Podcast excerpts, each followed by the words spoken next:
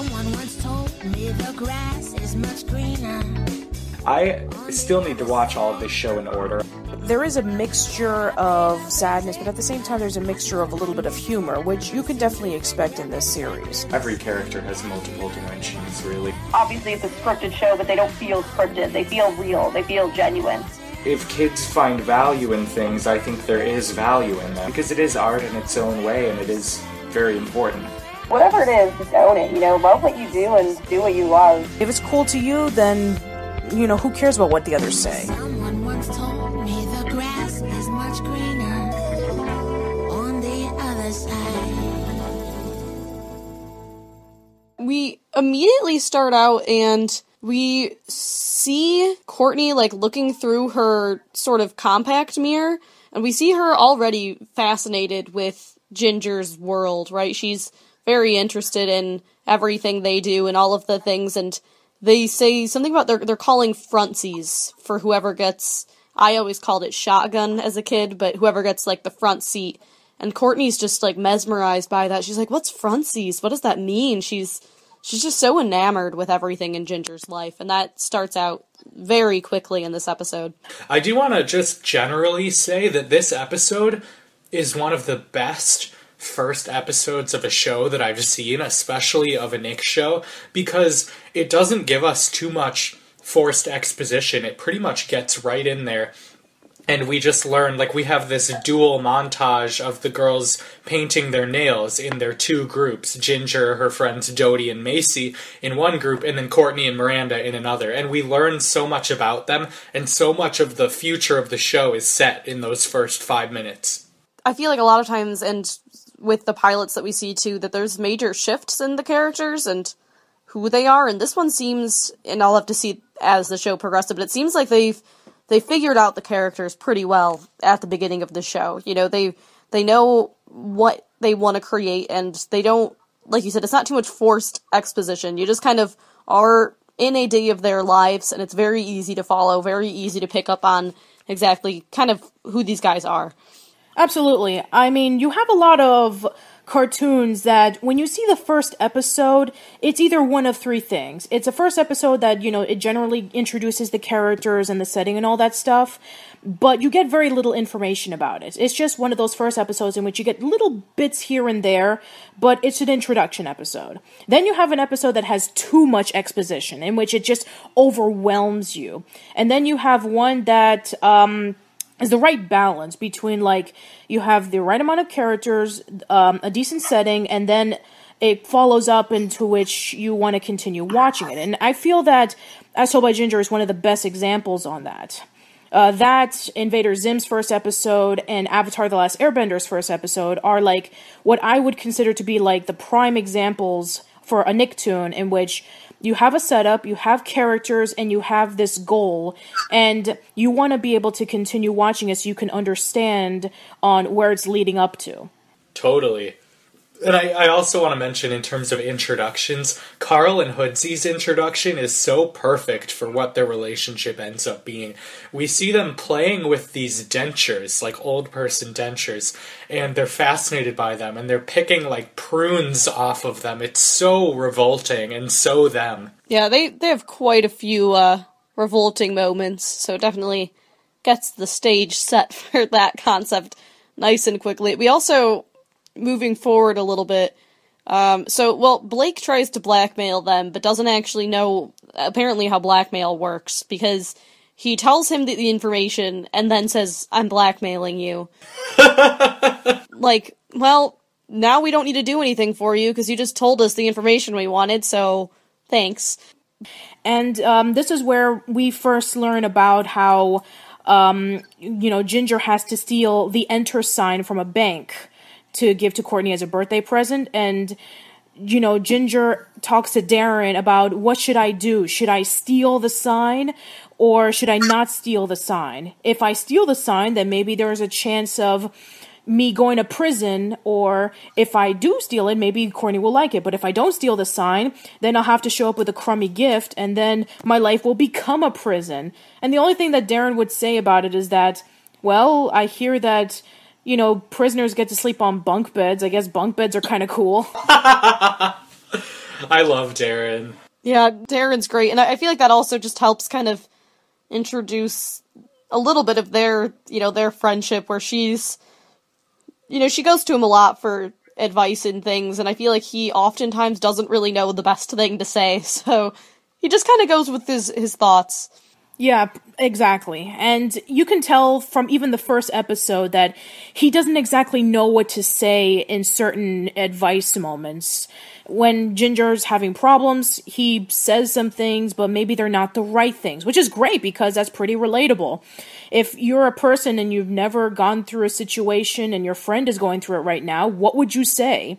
You try to say what would you feel about it, but maybe you don't exactly know the right solution. Totally, yeah, and that's a big tenet of the show, and one of Hey Arnold. That you saying that made me think of Hey Arnold too. It's similar. I even mentioned this when I was talking about this episode in my top 15 as told by Ginger's episodes list that Miranda did something in the first episode that Princess Azula from Avatar The Last Airbender couldn't do to Iroh and Zuko throughout season 2, trying to arrest them. Honestly, So yeah, I mean, Princess Azula, you know, really evil princess who wants to capture them so she can be able to follow her father's orders. And you know, she has the power to not only firebend but to shoot out lightning. She couldn't capture them until you know, she eventually convinced Zuko to capture Iroh in the last episode of season 2. But here we have Miranda. First episode, she arrests the main protagonists. Bravo. I hadn't thought of that comparison. That's hilarious. And one of the greatest things about this show is its continuity. Immediately from the second episode, when it starts, they're heading over to the nursing home for community service because they were arrested for Ginger stealing the enter sign from the bank. And that was a follow up to the previous episode. I love the continuity as well, um, in multiple ways, because as we'll see, not in this episode, but later, later on, the eyeball comes back, and uh, there are lots of little through lines that come up again and again throughout the show. Right before the time of As Told by Ginger and a few occasional animated shows, there wasn't a lot of continuity with every single episode. Every single episode was standalone, it was episodic. So you can just watch any episode of any cartoon and you would be perfectly fine with it. You won't have to worry about character progression or storylines. Told by Ginger was like one of the first that really took the notion of uh, why don't we continue where the last episode left off and build up upon it.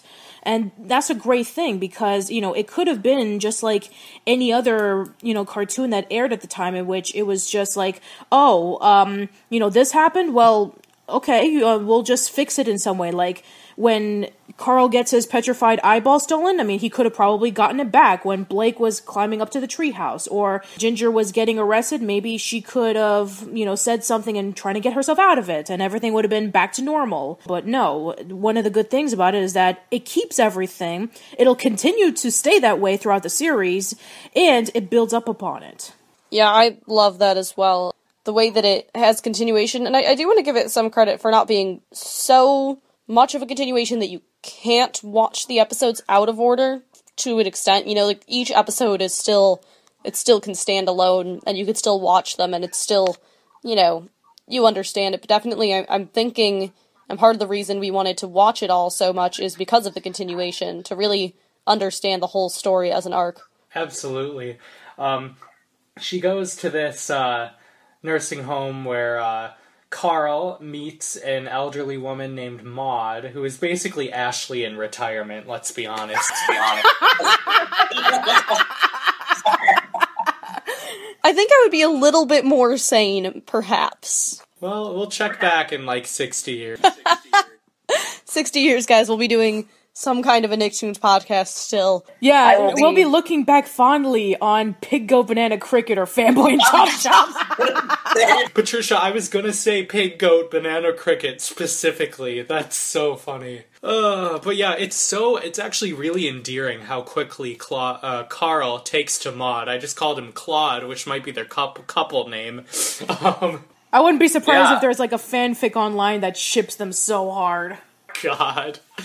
We of course can't go very long without Courtney getting involved in an episode that's told by Ginger. I actually didn't realize how just how involved Courtney is in the show. I knew she was a character, but at least in these first couple episodes, she's like a major role in all of it. Yeah, and the reason why Courtney's in this episode is because Courtney was so enamored with Ginger being arrested for trying to rob a bank that she wants to get to know Ginger more, so she invites herself for dinner. One of the things that I really do love um, when after Courtney is done talking to Ginger, uh, she was talking to Blake, who's sitting there mo- uh, with the remote control, moving the TV and stereo up and down and she says like you know you re- you remember what mama always says you know even if you're you know friends with a person you have to be able to manipulate them and let them have uh, try to see if you can get it your way and then she just smiles and says you know won't you be a dear and grab me my book bag and then he just looks he has this great face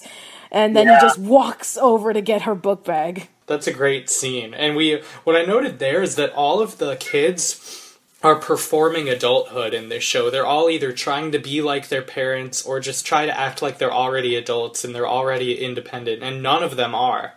I think that's pretty common of middle schoolers as well, because you're, you just, you know, you want to be cool, you want to be grown up. I feel like that's when, like, a lot of girls start wearing makeup and stuff, so you start feeling like, oh, I'm so old, I'm so mature, like, this is such a adult whatever, which, whether or not you're mature in middle school is pretty, pretty debatable. And then this episode takes a really dark turn. Out of nowhere, too. I, I, like, didn't think it was real at first. I thought for sure it was going to go a different direction. Carl comes back in, right, and or I don't even know if he does, but we flip back to them all at the kitchen table. Uh, we do get a joke by Lois where she's like, "Oh, she's on their father's side, really," because she's just being really uncomfortable. She's asking uh, Courtney to chew her food for her, and Ugh. like moments later, she just like falls face down onto the table, and she is dead, genuinely. oh yes she's like I I thought maybe she just passed out or something. No, like that's that really happened. Stunning. Carl gives the eulogy. She gives she donates her gallbladder to Carl. It's all very dark and Carl's really shaken up about it. Yeah, and then the episode ends with Hoodsy saying, Yeah, you wanted to go drop some water balloons up on the roof? And then he smiles and says, I think Maud would have liked that. Oh, poor Maud. Yeah. Then we have Courtney and Miranda talking about the ski trip, and they want to make things interesting. They're trying to find who would be the right person to kind of hook up with Jean Pierre over at the ski lift. And Courtney suggests Ginger, because why not? And so Courtney gives the bet on that she can get Ginger to go first base with Jean Pierre up in the ski lift, and Miranda doesn't think that's going to happen. And then Courtney says, Well, loser has to do homework for the other person for a whole week. And then Miranda says, You are going down.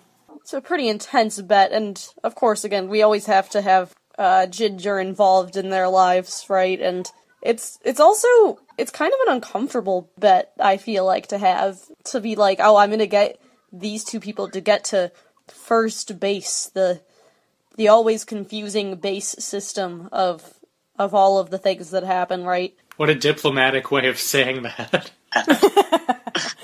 And if you're wondering for the younger listeners, we're not referring to baseball. We're referring to the other first base.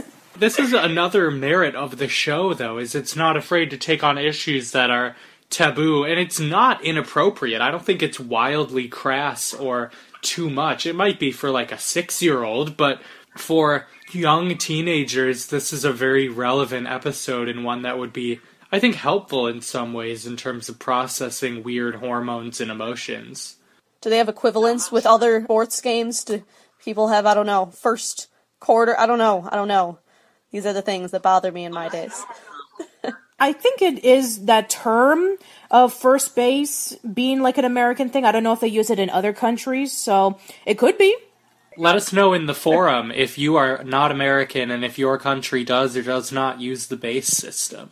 And I also want to bring up the um, the jacket that Ginger wears. I'm sure that maybe at one point in our lives we all had to go through this in which if we don't have something, we're given like a hand me down, whether it be from like a sibling or from our own parents. So you have this old, musty, stained jacket, and she has no other choice but to wear it.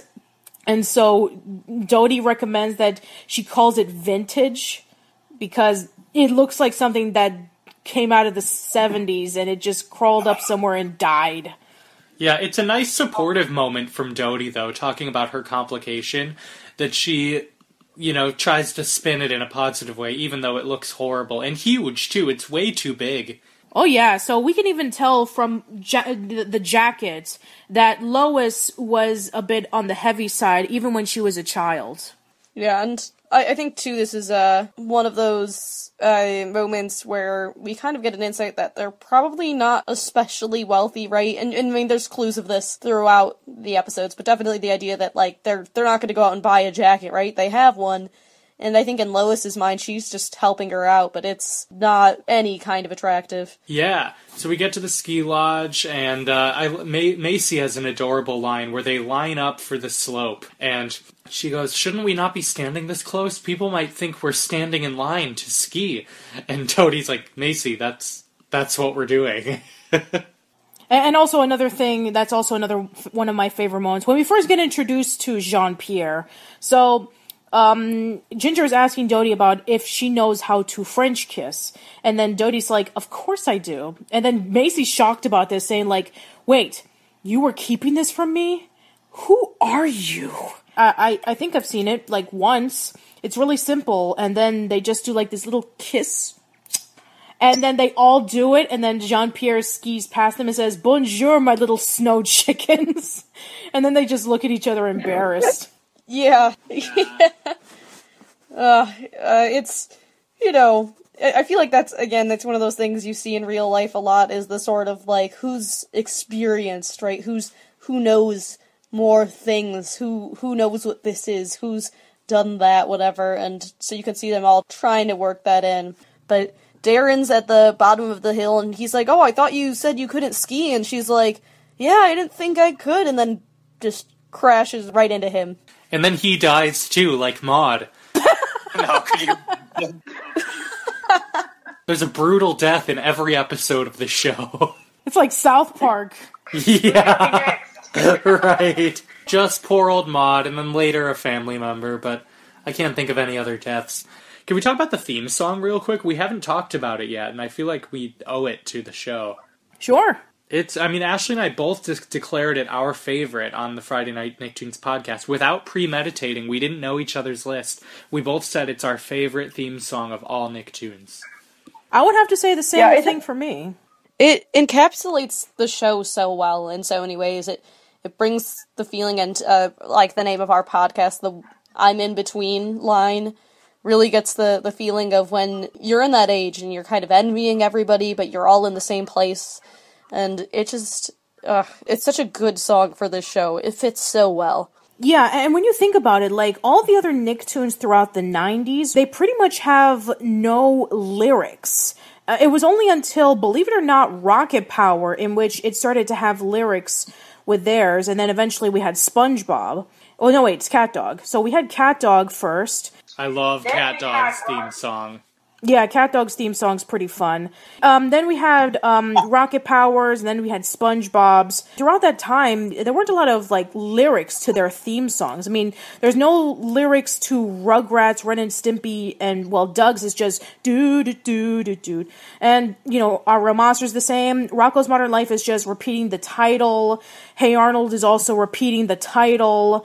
Kablams is um is basically a rendition of a song called Two Tone Army by the Toasters, and then Pelswick's is also an instrumental, and then we go over to As Told by Ginger's, and it def it's like a perfect showcase on what the show's to be about, as well as having a memorable tune as well as you know good lyrics, uh, both written by the creator herself and the music composer uh, Jared Faber. Jared Faber, similar to Jim Lang, has pretty much done the music for every project that Emily Kapnek has d- been involved in.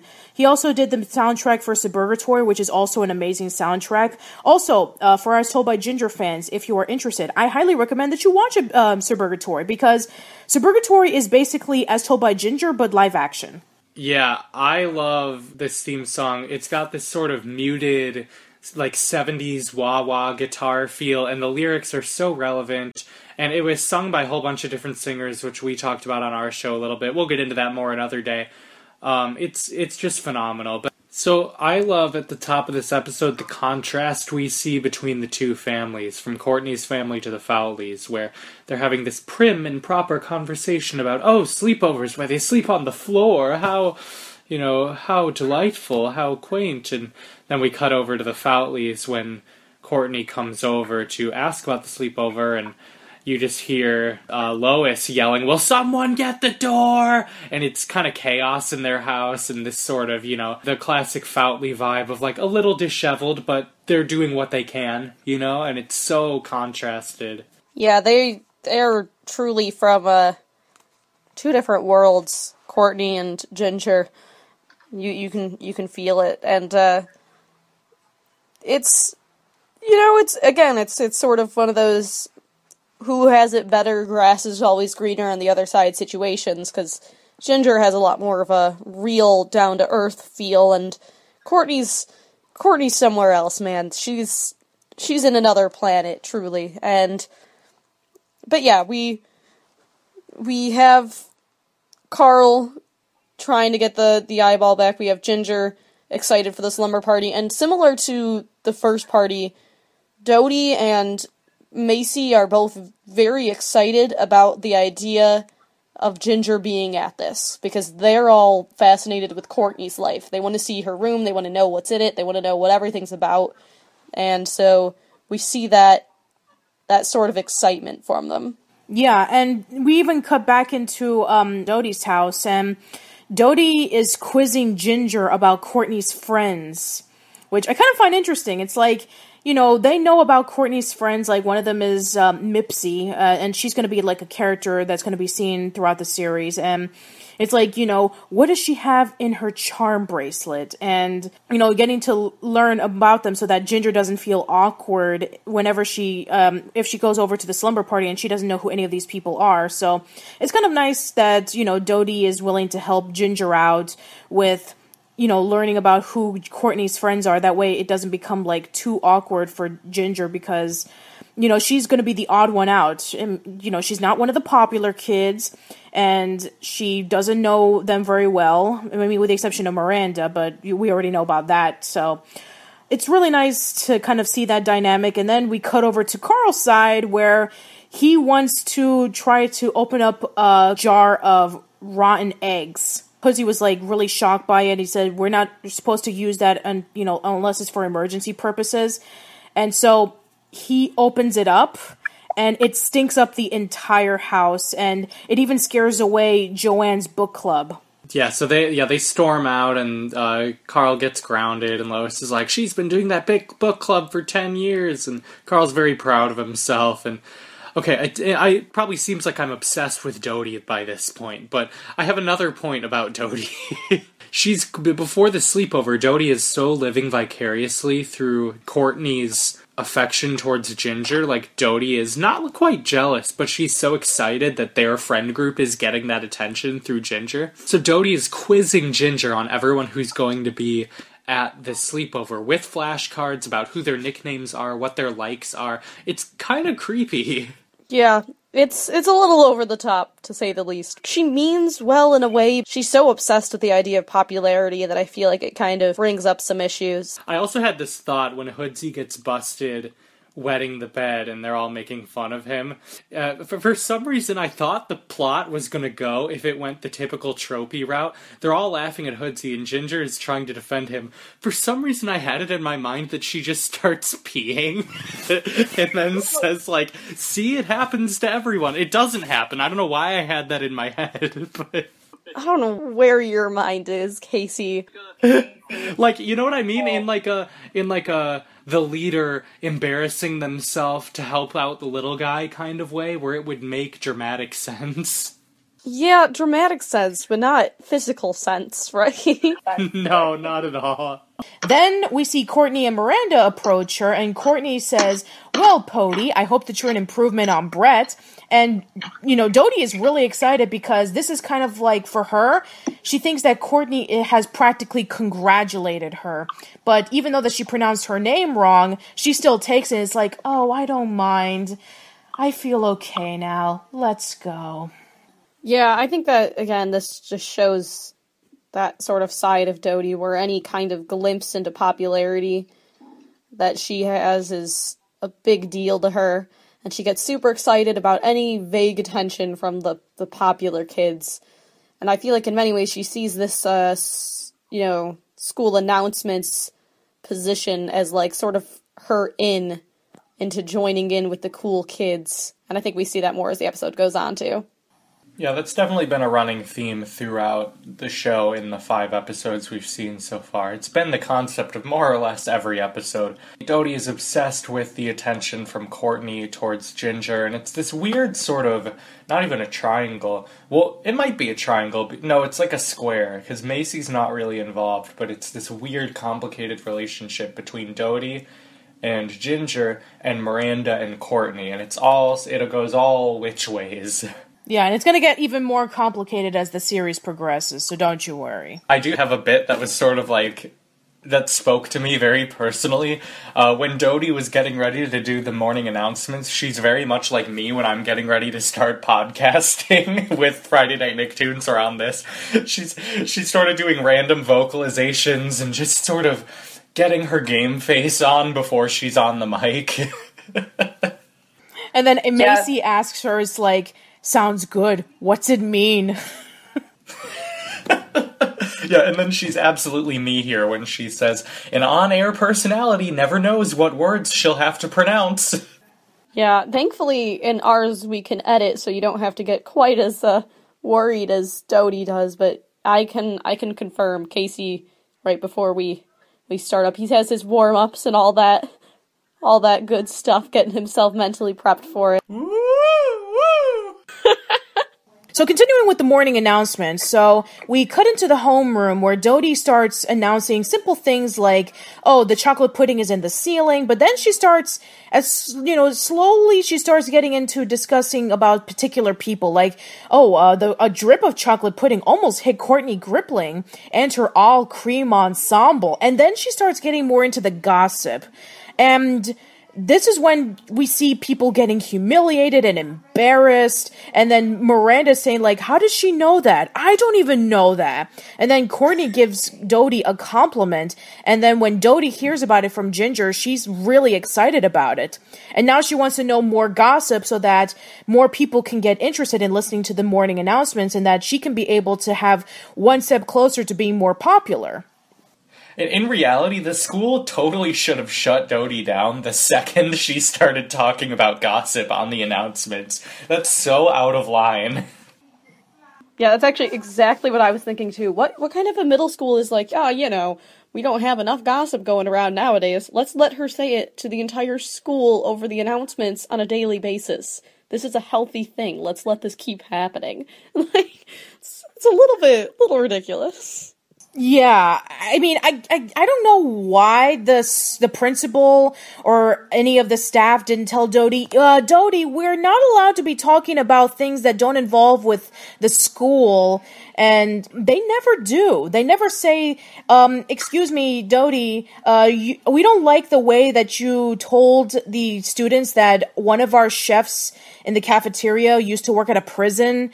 Or you know you shouldn't be saying that one of the students had cheated on his girlfriend with another student. So yeah i mean unless it's something like oh maybe she was saying it in like the one of those ATV kind of things in which maybe only a handful of students would be watching it. That could probably make sense but she's saying it in front of the entire school. Everybody in the school is listening to her, and she never gets called out on it, which is kind of odd. I wonder if maybe Chet, when him being the announcer for so long, maybe it's like maybe we can get the students to actually listen. So I have no idea. Maybe this is a desperation, or maybe this is just a offsite, but it's kind of confusing. And the teachers are kind of into it too, so it's not like the teachers are really going to make sure that it stops. Yeah, they're they're not exactly great influences here. Is what it basically comes down to.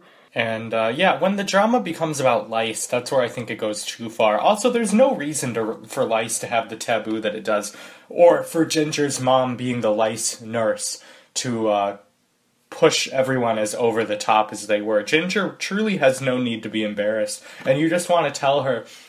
If you wear it with pride and say, who cares, they might leave her alone, but you also wish the other kids would just knock it off.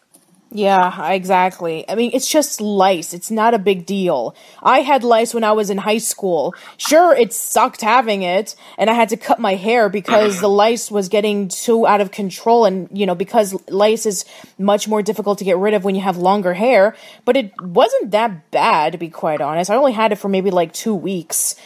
But yeah, it's not like the worst thing in the world. It's not like it's, I don't know, like the Spanish flu or the bubonic plague or something.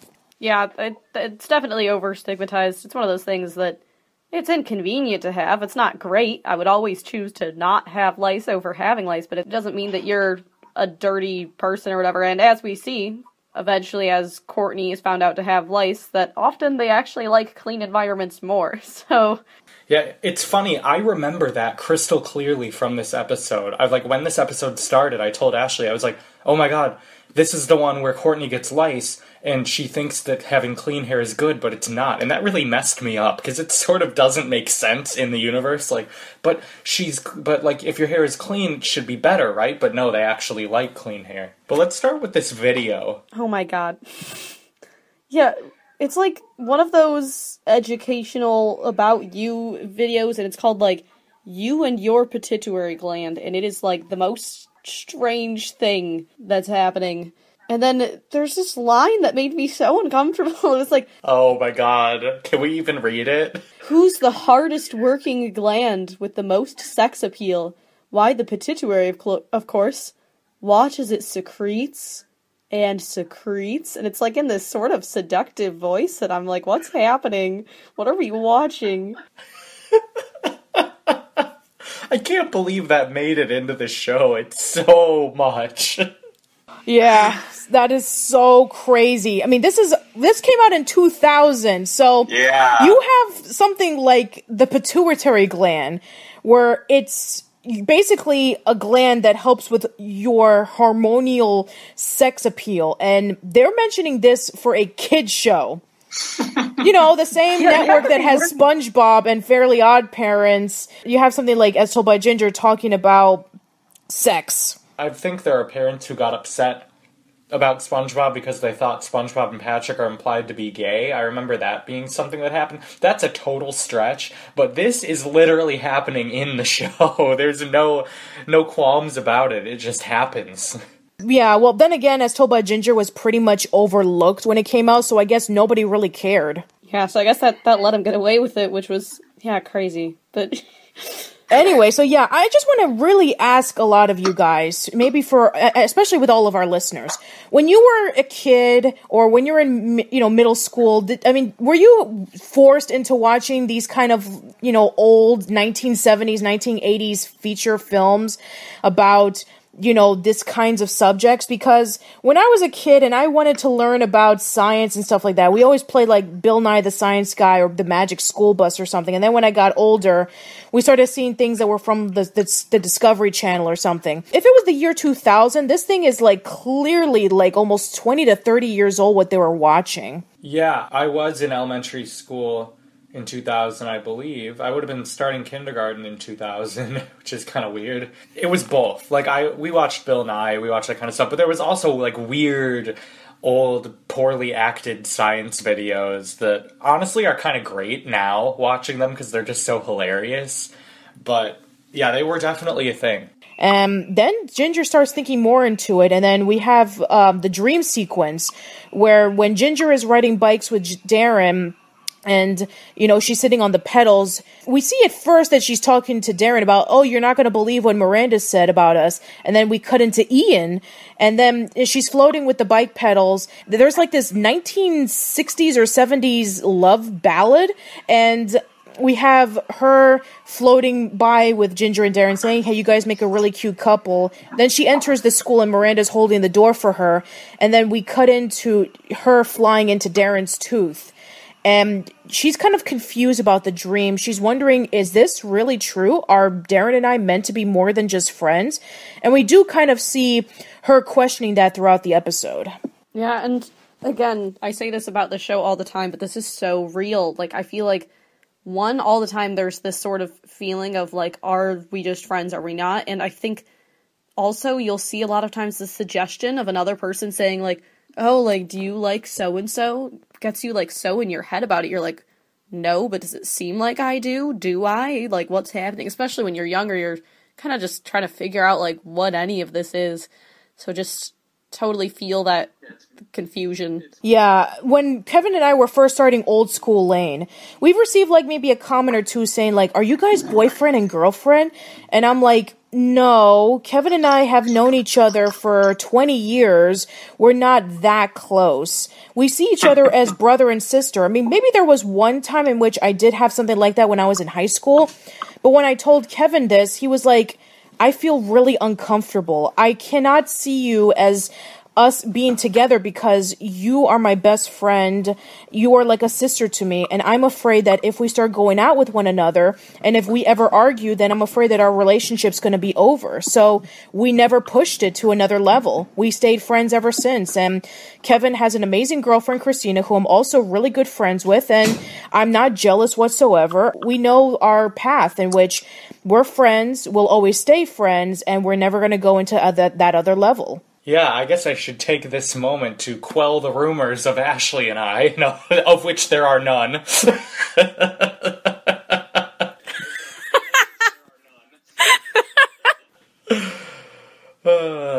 that would be a mess. oh man, but yeah, you mentioned that, and I remember I'm kind of surprised that we we haven't really gotten any rumors, but our, our banter is, I think, indicates that that is not something that is possible.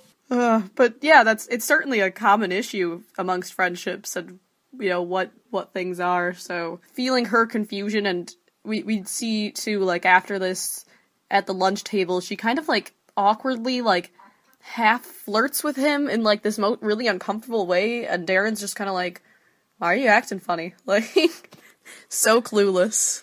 Oh, she gets so weird. Yeah, she does get really weird. I really like the quote that Macy tries to bring up the excuse that when Darren is asking, "Why are you guys smiling?" and then he says, "Oh, we're just talking about how terrific yesterday's chili dogs were." Oh man, yeah, it's it's such an uncomfortable episode to watch because it's so real. like, I, man, it really this episode took me back in a lot of ways, and I'll bet I'll bet it does for a lot of people who watch the show. Of just, oh man, it's so awkward navigating this time in your life and Ginger does it better than most, but even she is an awkward, bumbling mess. Ah, sounds terrific. Ah, that's so. Dumb! I forgot about that. Yeah. but they nail it in this episode too. They make it so so believably awkward. You like you cringe, but just because it's a little too real. Well, Carl and Hoodsy go over to Blake's place to try to get the the telescope, and uh, he's in the hospital getting his tonsils removed. So uh, I think Carl debates stealing it, and Hoodsy reads off like this rule of the the new toy code where he talks about how you can't play with somebody's new toy before they've played with it. And Carl's like, "Well, who wrote that? Like, who even cares about that?" And Hoodsy's like, "You wrote it, circa second grade." And just like, I just love the way they interact the reverence they treat the the written word and like their weird sort of legal system that they've devised is so entertaining to me. Yeah, and so in order for Carl and Hoodsy to get Blake's permission, they decide to write a get well card. And um, they get it from Ginger Stationery, and we see Carl and Hoodsy thinking about what to write for Blake.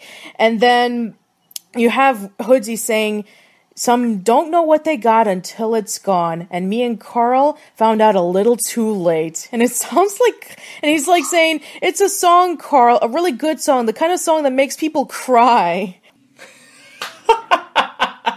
They're so good. Yeah, I, I think Woody's that I think there was like a reference to a song. I, I think there are some lyrics in which it's like you don't know what you got until it's gone. Yeah, it's a Joni Mitchell reference. Uh, that reveals so much about Hoodsy's character that he listens to Joni Mitchell. He, his sensitive side is is there and it's out in the open.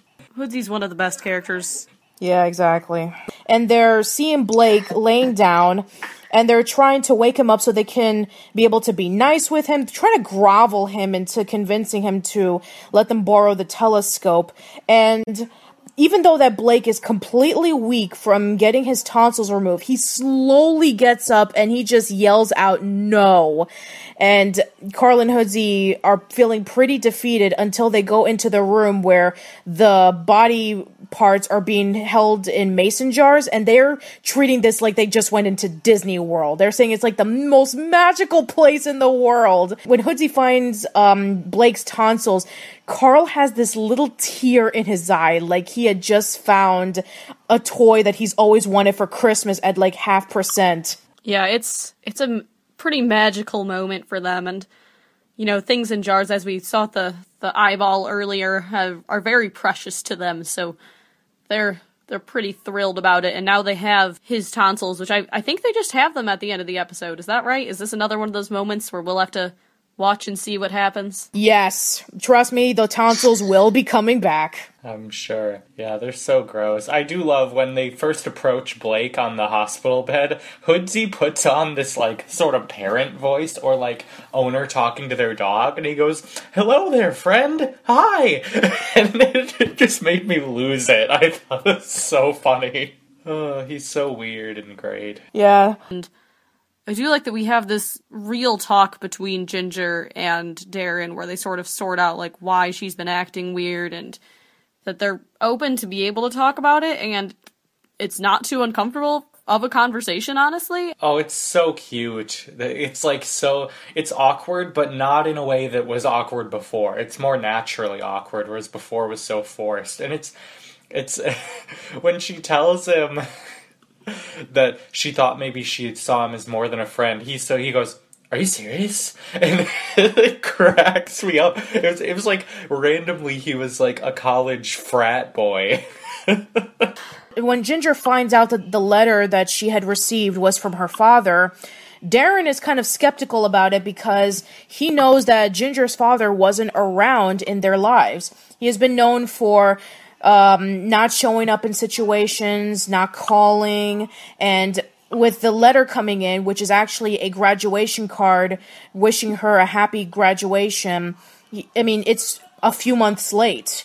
Um, we can even see that you know it was last June that they graduated, and it's already fall. So this was like from months ago, and Ginger reads more into the letter about how her father is very sorry that he wasn't around during their lives and he wants to be a part of it more. He leaves a phone number, and Ginger is kind of slowly trusting that maybe he's willing to change, while Darren, on the other hand, isn't really as convinced. Yeah, and I think this is the first real discussion we've had. I think up until this point, he's just kind of not been there, maybe referenced, but definitely not talked about uh, Ginger's dad.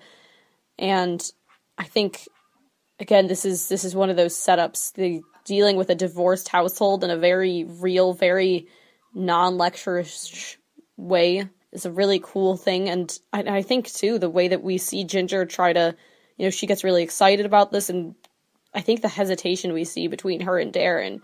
And how he's trying to be a good friend and wants to be encouraging, but also doesn't want to say, like, yeah, your dad's going to be there for sure because he's totally there for you now because he doesn't want to watch her get hurt again. And I just, I think it shows their friendship in a really great light. It does, and he's sort of her voice of reason in this episode, and I think he's right, and he, he ends up being right, obviously, and uh, it's good that she has his input in this very tricky situation. Yeah, uh, Darren could have easily said, "Oh, well, your father has left you his phone number." Well, that clearly means that he's going to be more part of your lives now. Because Ginger has been going through this for so long, I guess because, you know, him and Ginger have a close relationship with one another, he is really honest with Ginger saying, you know, you have to be careful that your dad doesn't snuff you again just like he has in the past. And, you know, he could have clearly lied to her, but no, he was being really honest with her.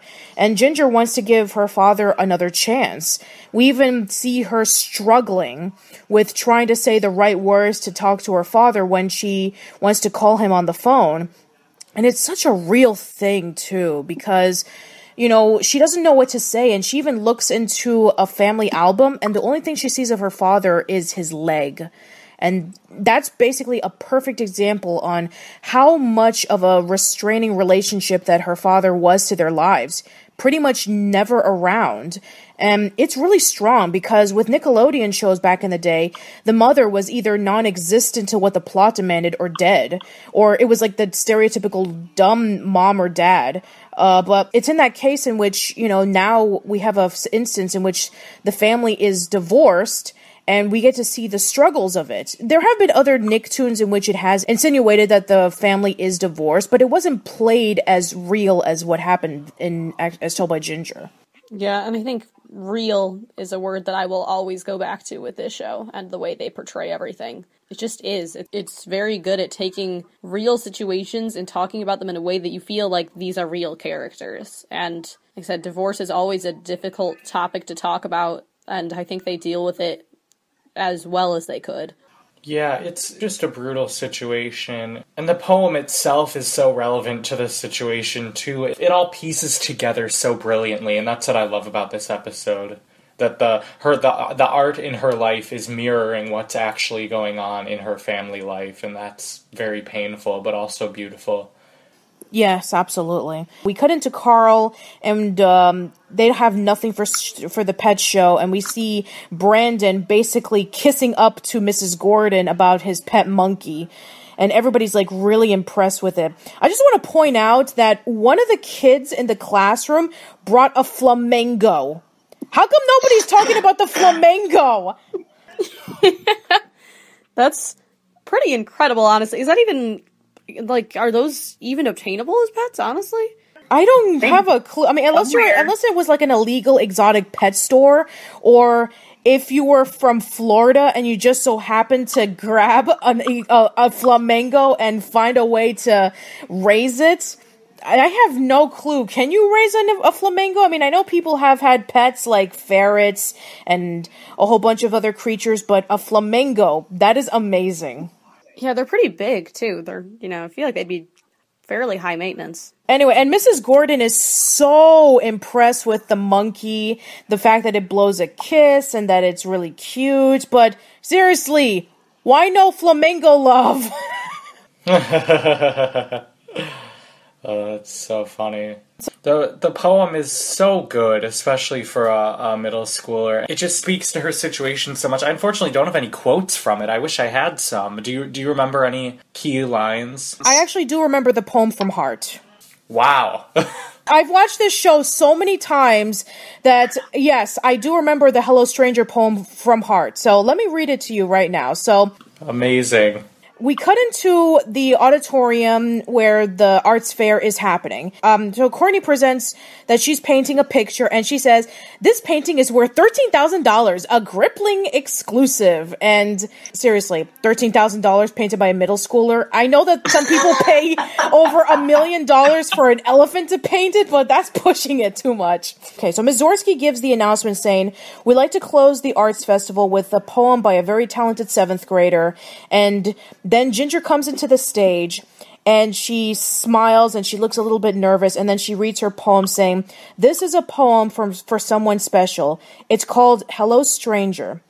Hello, stranger. You came just in time. I see your face in a crowd or in a line. Hello, stranger. Not a moment too soon. See, that old picture is fading in the drawer of my room. Now, toys have gone lost, baby teeth have come loose. There were accidents involving stitches, spilled juice. Report cards were shown, and one time I got sick, but it isn't anything that I can't catch you up with real quick. Hello, stranger. I saved you a place, and it hardly seems strange now that I've seen your face. And we just have her looking so sad when she finds out that her father never showed up. Oh, and it coincides so well with the tone, with the hopeful tone of the poem, and you see it take a turn for the worse. And she has to finish reading it. Oh, it's so tragic, and the poem is so good. I love the bit about nothing I nothing I couldn't catch you up on real quick. Like she's so ready to have him back in her life, even though he's missed so many things. Yeah, it, it does such a good job of covering all of, like you said, all the things like the baby teeth. Like you've missed, you've missed all of this, but it's okay. Like I'm willing to, to fill you in on what's there, but he's not around, and you feel that pain. It's it's such a well done moment, and we also then get this touching moment. We found out that uh, I think a little bit earlier, but Lois sent flowers and said to put a card in it from uh, her dad and Ginger gets them, reads the note, and then immediately after calls her mom and says thanks for the flowers. And it's such an amazing, amazing relationship they have where they both get each other. That she knows that her mom would call to give her the flowers. She knows that, and her mom, you know, knows that she's just trying to cheer her up and tries not to take credit for everything. It's, it's so good. It's so beautiful, yeah, that she is okay with her mom lying and actually respects her for it because she's just trying to help. It's it's it's so magical. Yeah, I, I've, and as mentioned in the last podcast before, but this episode, according to Emily Kapnek uh, on Twitter, when some of when a fan posted that there was going to be reruns on the Splat, she said, "Thank you." She said that you know, in her opinion, is her personal favorite episode because she went through the same thing. So she um, also was raised by a single parent.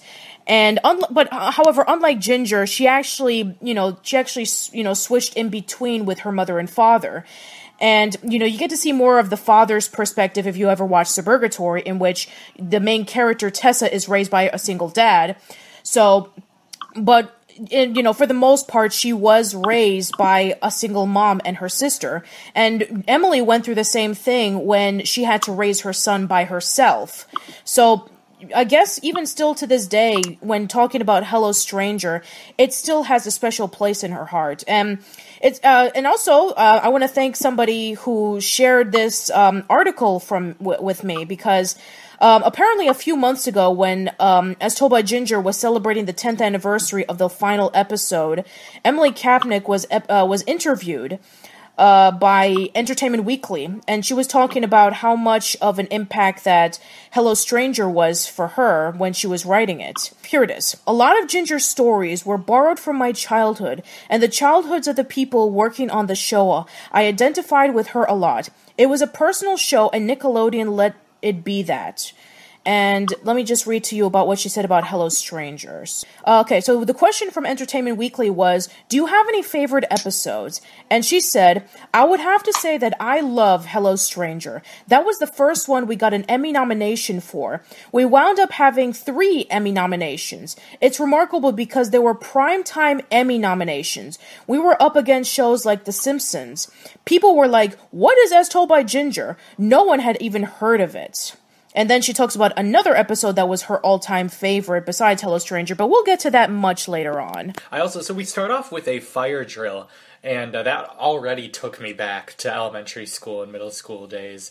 And uh, we get an interaction between Dodie and Miranda that lasts longer than they've ever interacted before, and it's fascinating. Yeah, because Ginger and uh, Courtney are kind of over in the corner talking, and Miranda says like, "Oh, I guess Courtney and Ginger are best friends now," and Dodie gets super insecure about it and is like, "No, no, they're just, you know, they're just talking. It's all good." But the way Miranda is able to very easily manipulate her and other people as well to do what she wants them to do is kind of frightening. Yeah, so you know, Dodie accidentally shares Ginger's secret of having frizzy lizzies. That's basically a secret term of Ginger not being allowed to shave her legs. And Miranda decides to use this as an advantage to use as blackmail to saying to Ginger, you better do my homework and please stay away from Courtney or else I will be saying your secret in front of the entire school. And this secret was actually referenced in an episode that we talked about a few weeks ago, Sleep on It, in which when the girls are playing Truth or Dare and Ginger is hesitating on saying her truth statement, Dodie is screaming out, No, no, don't say anything about your hairy legs, Ginger. So there you go. We actually knew about that Ginger had hairy legs even before this episode came out. Right. Another one of those great continuity moments. Totally. And Dodie ends up just blabbing everything to Miranda because part of me thinks she does this kind of stuff on purpose. Not like consciously, but I think she loves stirring up the drama, even if she's not actively making the choice to do it. Yeah, she definitely does become very apologetic, and then she owns up to it later when it comes up in front of Ginger's, you know, she admits that she let all these secrets out and stuff. And uh, there's also this, I think it's um, Macy says, well, at least you didn't mention her love for smiley pajamas or that whole tooth fairy thing, which are two secrets that, of course, Dodie also spilled right beforehand. And I don't care what anybody says. If anybody has smiley pajamas or smiley t-shirts or anything like that, I will high five you through the roof. That is awesome. Yeah, I'm one to wear all sorts of what could be considered embarrassing pajamas. I'm not even gonna lie. Last night I slept in a cow wood, uh, onesie and it was comfortable and wonderful and I have no regrets. That is awesome. A good amount of this episode is covered sort of with Ginger trying to find a way to remove the hair from her legs. She, she considers shaving it, but eventually is trying to find sort of a, a way to get rid of it without having to shave it because her mom told her she can't shave her legs, I guess. Yeah, and I, I, I um, want to bring up a little bit of a tangent here, but there's another episode that that we'll be talking about later on that you know she's that Ginger is forbidden from doing because her mother says so. That I kind of understand, but this whole shaving the legs thing, this is one that I clearly don't understand. What is the big deal about shaving your legs? I never had this issue with my mom in which I was not allowed to shave. In fact, I was actually encouraged to shave my legs. For my mom, shaving your legs, especially if you're wearing things like shorts, it makes your legs a little bit more attractive. This is one of the the few moments where I don't really agree with Lois's parenting and that like, you know, it's her personal decision. It's not like it hurts Lois if she wants to shave her legs. I think it's, you know, if she doesn't want to, that's cool too. I mean, like I have no people who like at my age don't, but I think it's a little bit strange that she's so like against it. Like you can't do this. You cannot shave your legs, especially when it's causing her so much stress. Yeah, she even brings up this story about how there was a girl her age who ended up shaving her legs behind her mother's back. One thing led up to another with her horse was taken away. And it's like, okay, what does that have to do with not being allowed to shave her legs? And then she brings up the whole statement about once you start, you can't stop. And it's like, yeah, that's the same thing with everything if you're trying to keep up with maintaining your body. Same thing with washing your hair. Same thing with brushing your teeth. You know, you have to do these things so that you can be able to stay consistently primed and prepped and, you know, consistently clean. That's, that's actually how it works. Yeah, it, it's definitely one of those things where I'm like, I don't, I don't know. I don't want to by any means bash Lewis, uh, Lois. I love her. I think she does so many things so right. But this is definitely a time where I'm like, well, maybe she could though just shave them if that's if that's how she's feeling like doing it. But so it goes. I so I agree with you on that completely. Yeah, unless it's something like, you know, you don't need to shave your legs because you're perfectly fine the way you are. I like the natural look. Okay. I, I would completely understand that because I remember seeing a, a video on Facebook last week about people who choose not to shave their legs because they like the natural look. And like, if you're into that, then that's perfectly fine. But Lois's explanation of Ginger not shaving her legs makes absolutely no sense. As much as I love Lois, she is my favorite character in the series. This is one I'm gonna have to sadly disagree on her advice on. Yeah, absolutely. Um, I guess Casey probably uh, hasn't gone through the same struggles. Well, No, no apologies necessary. And I am with you guys. It's one of the a weird moment for Lois where I think she's just having a hard time letting go of her her little girl, you know. Yeah, but she was kind of open to the fact that Ginger was going to get first base in the episode stealing first, so there's that. That's true. That is true. That's a way bigger step in like your little girl growing up than losing some hair on your legs. So then when we have um, Carl putting on the wig at the doghouse with Hoodsy, and then he kind of like puts it on, oh, you know, over his eyes, he has this fascination of acting like a wolf, acting completely wild. And then eventually that slowly transforms him into wanting to become Wolf Boy. Yeah, this is again, this is one of the weirdest ones. He's very dedicated. I'll give him that on pretty much all of his antics. He's very dedicated, but this one, he makes it like a full time job to act like a wolf. He, but he says things like to Lois, like, "Do you think you could pick up some hay for my pen and stuff?" He's the uh the king of phases, man.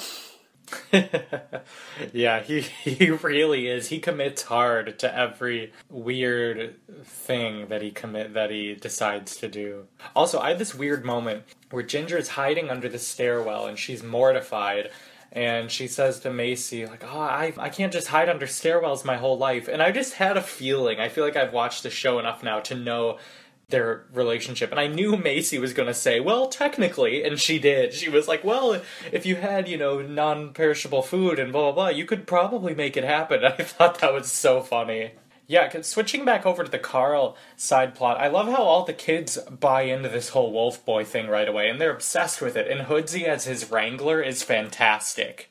Yeah, he basically looks like a ringleader when he says, Step right up and come see the amazing, fantastic wolf boy.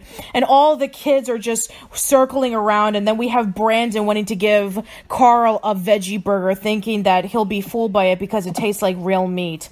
Uh, by the way, I just want to let anybody know that it's very, I mean, in rare occasions that does tend to happen, but you know, with like the processed veggie burgers, they don't taste like real meat. I'm sorry. Yeah, I've I've got to agree with you on that one. I can. There's a lot of things where people will be like, it tastes just like such and such, or like these this vegan such and such tastes just like the normal kind, and I wish I could say it did, but it usually doesn't to me. Admittedly, like there are vegetarian vegan things that are good, but I think they do their best when they try not to taste like things I already eat. Yeah, exactly. So we have Carl. Um, at first, he just has little patches of hair and he starts acting like a wolf. But then, you know, throughout the later part in the episode, he just goes all full, you know, full blown wolf with the fur and everything. But all the students are so fascinated with Wolf Boy. They're cheering for him. They they have huge crowds over at the house. It is just insane. Yeah, the development of his costume, so to speak, just gets out of control. It's nuts. And they let him wear it in class for a little bit. And Hoodsy's explanation of it is so funny. He's he's talking about how because of Carl's formerly recessive hair gene is why he looks like this. And I love that he knows what a recessive allele is and like that that I guess isn't how it would work, but if it were to happen, I guess that's how it would happen. Yeah, earlier in the episode, Carl was trying to look through Lois's disease book on what would be a good explanation on why he's covered in fur and why he's acting like a wolf. So I guess that's where mm-hmm. they got it from.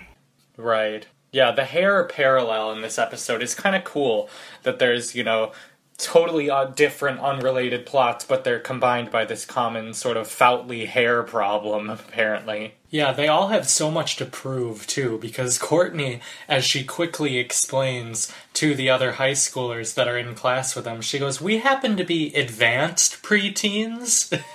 Which, what a statement. Yeah, because there's the the two, I guess, mean girls, the popular girls. It's The plastics. Yeah, they totally are. Oh, and you know what the advanced preteens reminds me of? I think it's a SpongeBob quote where he goes, This isn't regular darkness, this is advanced darkness. yes, I think that's. My gut is telling me that it's the rock bottom episode, but I could be wrong on that. Yes, it Might is the rock bottom episode. Nice. So yeah, and, and you know, I really hate these stereotypical teenagers who think that oh well, just because you're a grade lower than them they think that they're the higher ups. It's the same thing with wolfgang from hey arnold in which he's a fifth grader. He's gonna push around the fourth graders. It's like come on you're a year older than them. What's the big deal? And, i mean not to age myself i'm at least almost 10 years older than Casey and Ashley and I'm like, "Oh, you shouldn't be liking these Nicktoons because you didn't, you know, you didn't grow up that I didn't, blah blah blah blah." It's like, "Shut up." But then, when you're a kid, that uh, that age relative relativism is so real. Like you always think the kid's a year older than you know so much more than you, and it's just not true. Yeah, I remember thinking like, oh man, once I get to high school, I'm gonna be so put together. I'm gonna know what life is. and now I'm here graduating college, and I'm like, yeah, when I get to like, I don't know when I'll figure out what's happening because certainly isn't 22. I can tell you that. certainly isn't 30 either. Um, you know, this uh, is apparent in the scene in which when Macy goes over to the bathroom, she hears Andrea and Chantal, the high school girls, talking about how much they think that Courtney is such a snobby person who's constantly flipping her hair back and forth, and she's flirting with Will, who's Darren's brother, who we were introduced to in Dare I Darren. And um, then they think about the idea about let's de bikini her in front of the whole class to show her what she's made of or not made of. Similar to Dare I Darren, we have another suggestive topic de bikining a girl. this is so messed up, man. Like, this is just so uncalled for. This is such a stupid thing that happens. Just the whole idea of, like, all of this and, like, stuffing and all of that, and that sort of pressure makes me upset that it is a thing. And I think that pressure is definitely real at that age, too, especially because, you know, there's some girls that start wearing bras earlier than others, and there's, like, all that whole hubbub and mess that is, but they are uncalled for. That is just unnecessary. I think we should let me monologue about this for like five minutes because I clearly have the most relevant experience to this topic. Uh, no, um, as disturbing as it kind of is, it also like almost made me emotional thinking about like how many girls grew from this show and had a a, a piece of media that was helping them deal with some of these things that frankly most shows and parents and adults just pretty much ignore. Yeah, I mean, think about it. I, I've even talked about this in my video, my 42 minute long video. I know, shame on me, about why As Told by Ginger was a groundbreaking yet overlooked Nicktoon. And that was a topic that I did discuss about that. It was a show that was focusing on teenagers, and it was more dramatic. Think about a Nicktoon that came out from 1991 up until that point. They were all comedic. Sure, we had, you know, Doug and Hey Arnold, and they talked about everyday life situations, but you know, it, it focused a lot on a balance between comedy and drama.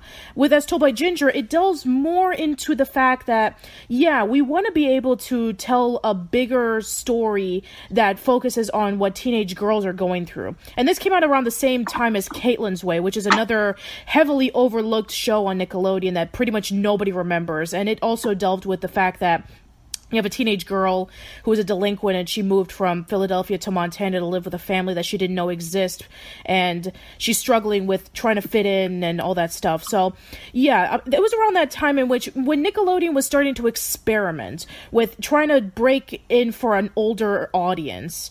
And um, a lot of the times it just didn't work. I mean, you know, granted, for example, As Told by Ginger was overlooked for the longest time, and Caitlin's Way is still pretty obscure. So, looking back on shows like this, it gives you a massive appreciation that we actually had something like it. And just think about, and we our focus on FNN is obviously Nicktoons, and besides Wild Thornberrys and Ginger of this era, they're all male-dominated shows. You know, even the shows that sort of have a uh, different gender balance, like Rugrats, the protagonist is always male without fail. So I think it's interesting that this show, and I wonder how much that, frankly, had to do with the show not being as much as of a success. If it had been about middle school boys, would it have ran for? Would it still be running? I'm not sure. I don't know. I mean, that's actually a pretty interesting point. I mean, would we be talking about what boys would be going through? Like maybe a guy's going through puberty, or maybe a guy is, you know, is going on a panty raid or something. Right. Yeah, it would obviously be a very different show, but I wonder if it had been about middle school boys, what how it would have been received. Yeah, I mean, I doubt. I I think that with middle school boys. I think that they would have really cranked up the humor. Yeah, I, I think that that would have been a really interesting thing had it been about a boy. But yeah, um, Right. going into Carl's and Hoodsy's plot.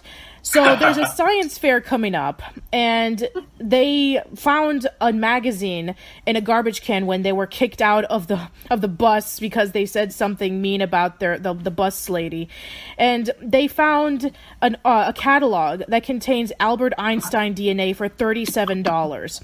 You know, for one of the most influential scientists of all time, uh, Albert Einstein's DNA for $37 is relatively cheap. I mean, think about it. Um, a few years ago, somebody sol- sold Justin Bieber's lock of hair for over $40,000. So, what makes you think that Albert Einstein's wouldn't be a little bit more expensive? Yeah, and also, I mean, with the preservation of that and all of the things that go into keeping the DNA and being able to even be sure that it is his, I would imagine $37 seems relatively cheap to me too. I mean, and if you know anything, like, um, I sometimes, I do like research in a lab and I can tell you that there's like proteins that we get that are like $300 for less than like a milliliter of them. So, uh, yeah. And also, it's clearly just not Albert Einstein's DNA, right? Can we just say that out in the open? Because there's just no way. Right. It must not be. Maybe it is Albert Einstein. Maybe it's Albert Einstein from Milwaukee. Yeah.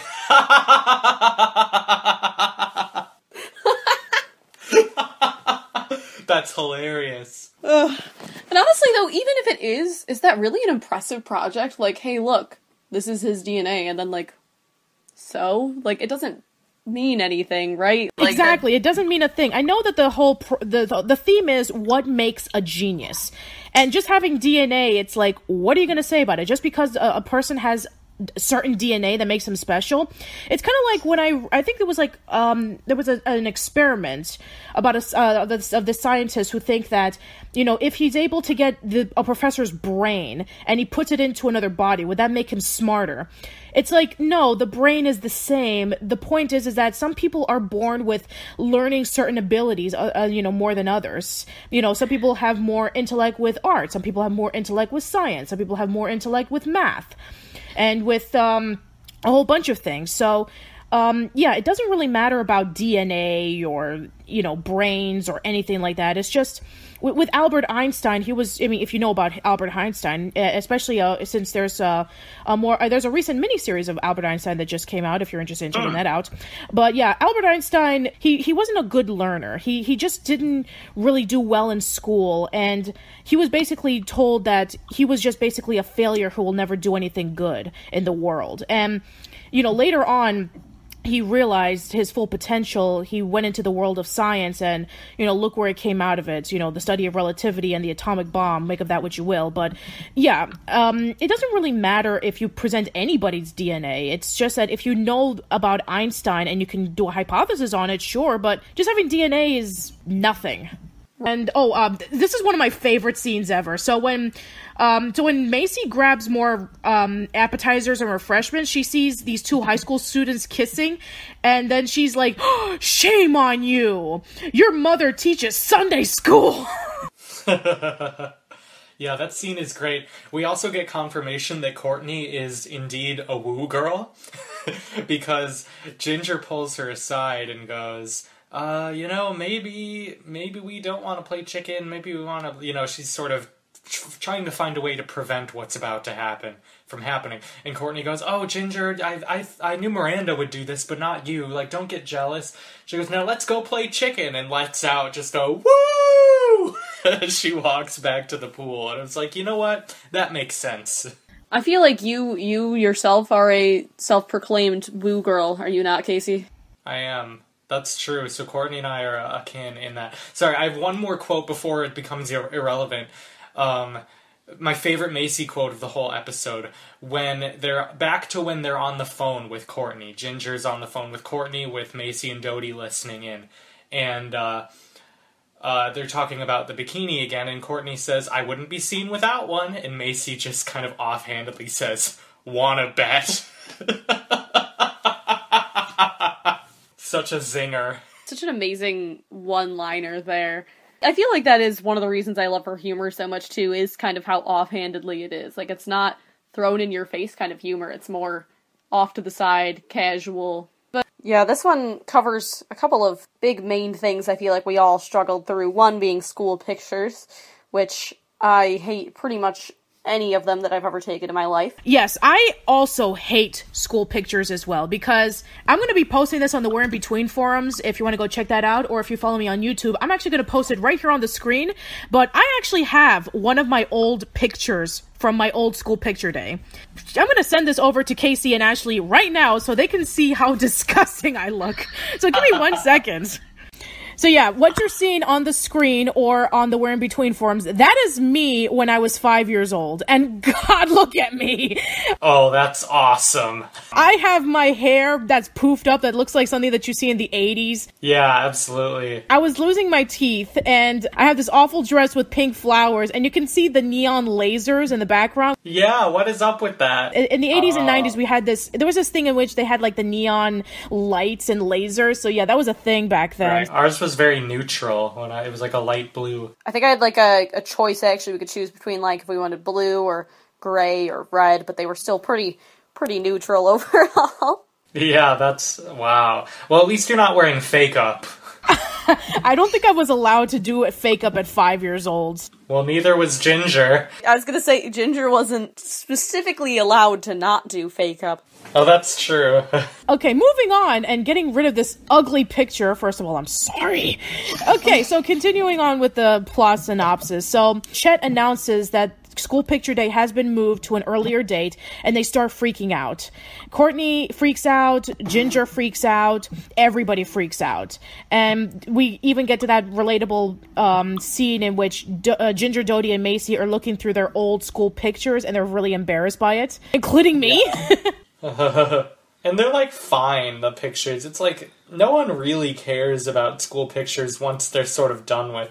Although that's not necessarily fair. My friend Jay and I went through our high school yearbook the other day and just sort of tore everyone to shreds, including ourselves. Yeah, I do not like to look upon my old pictures personally. I look a lot better now, so it's got that going for me. you keep telling yourself that. We'll see what you think in five years, Ashley. Hey now. Oh, I want. I have another Macy quote to share right at the top of this episode. There, uh, Ginger is on the phone with her mom, and she goes, "Is that your mom?" And Ginger says yes, and she goes, "Tell her I said hi." And then there's a pause, and then she goes, "Tell her."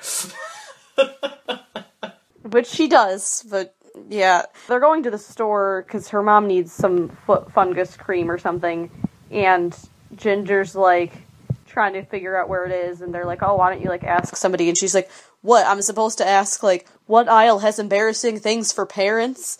And this employee just goes like aisle 14.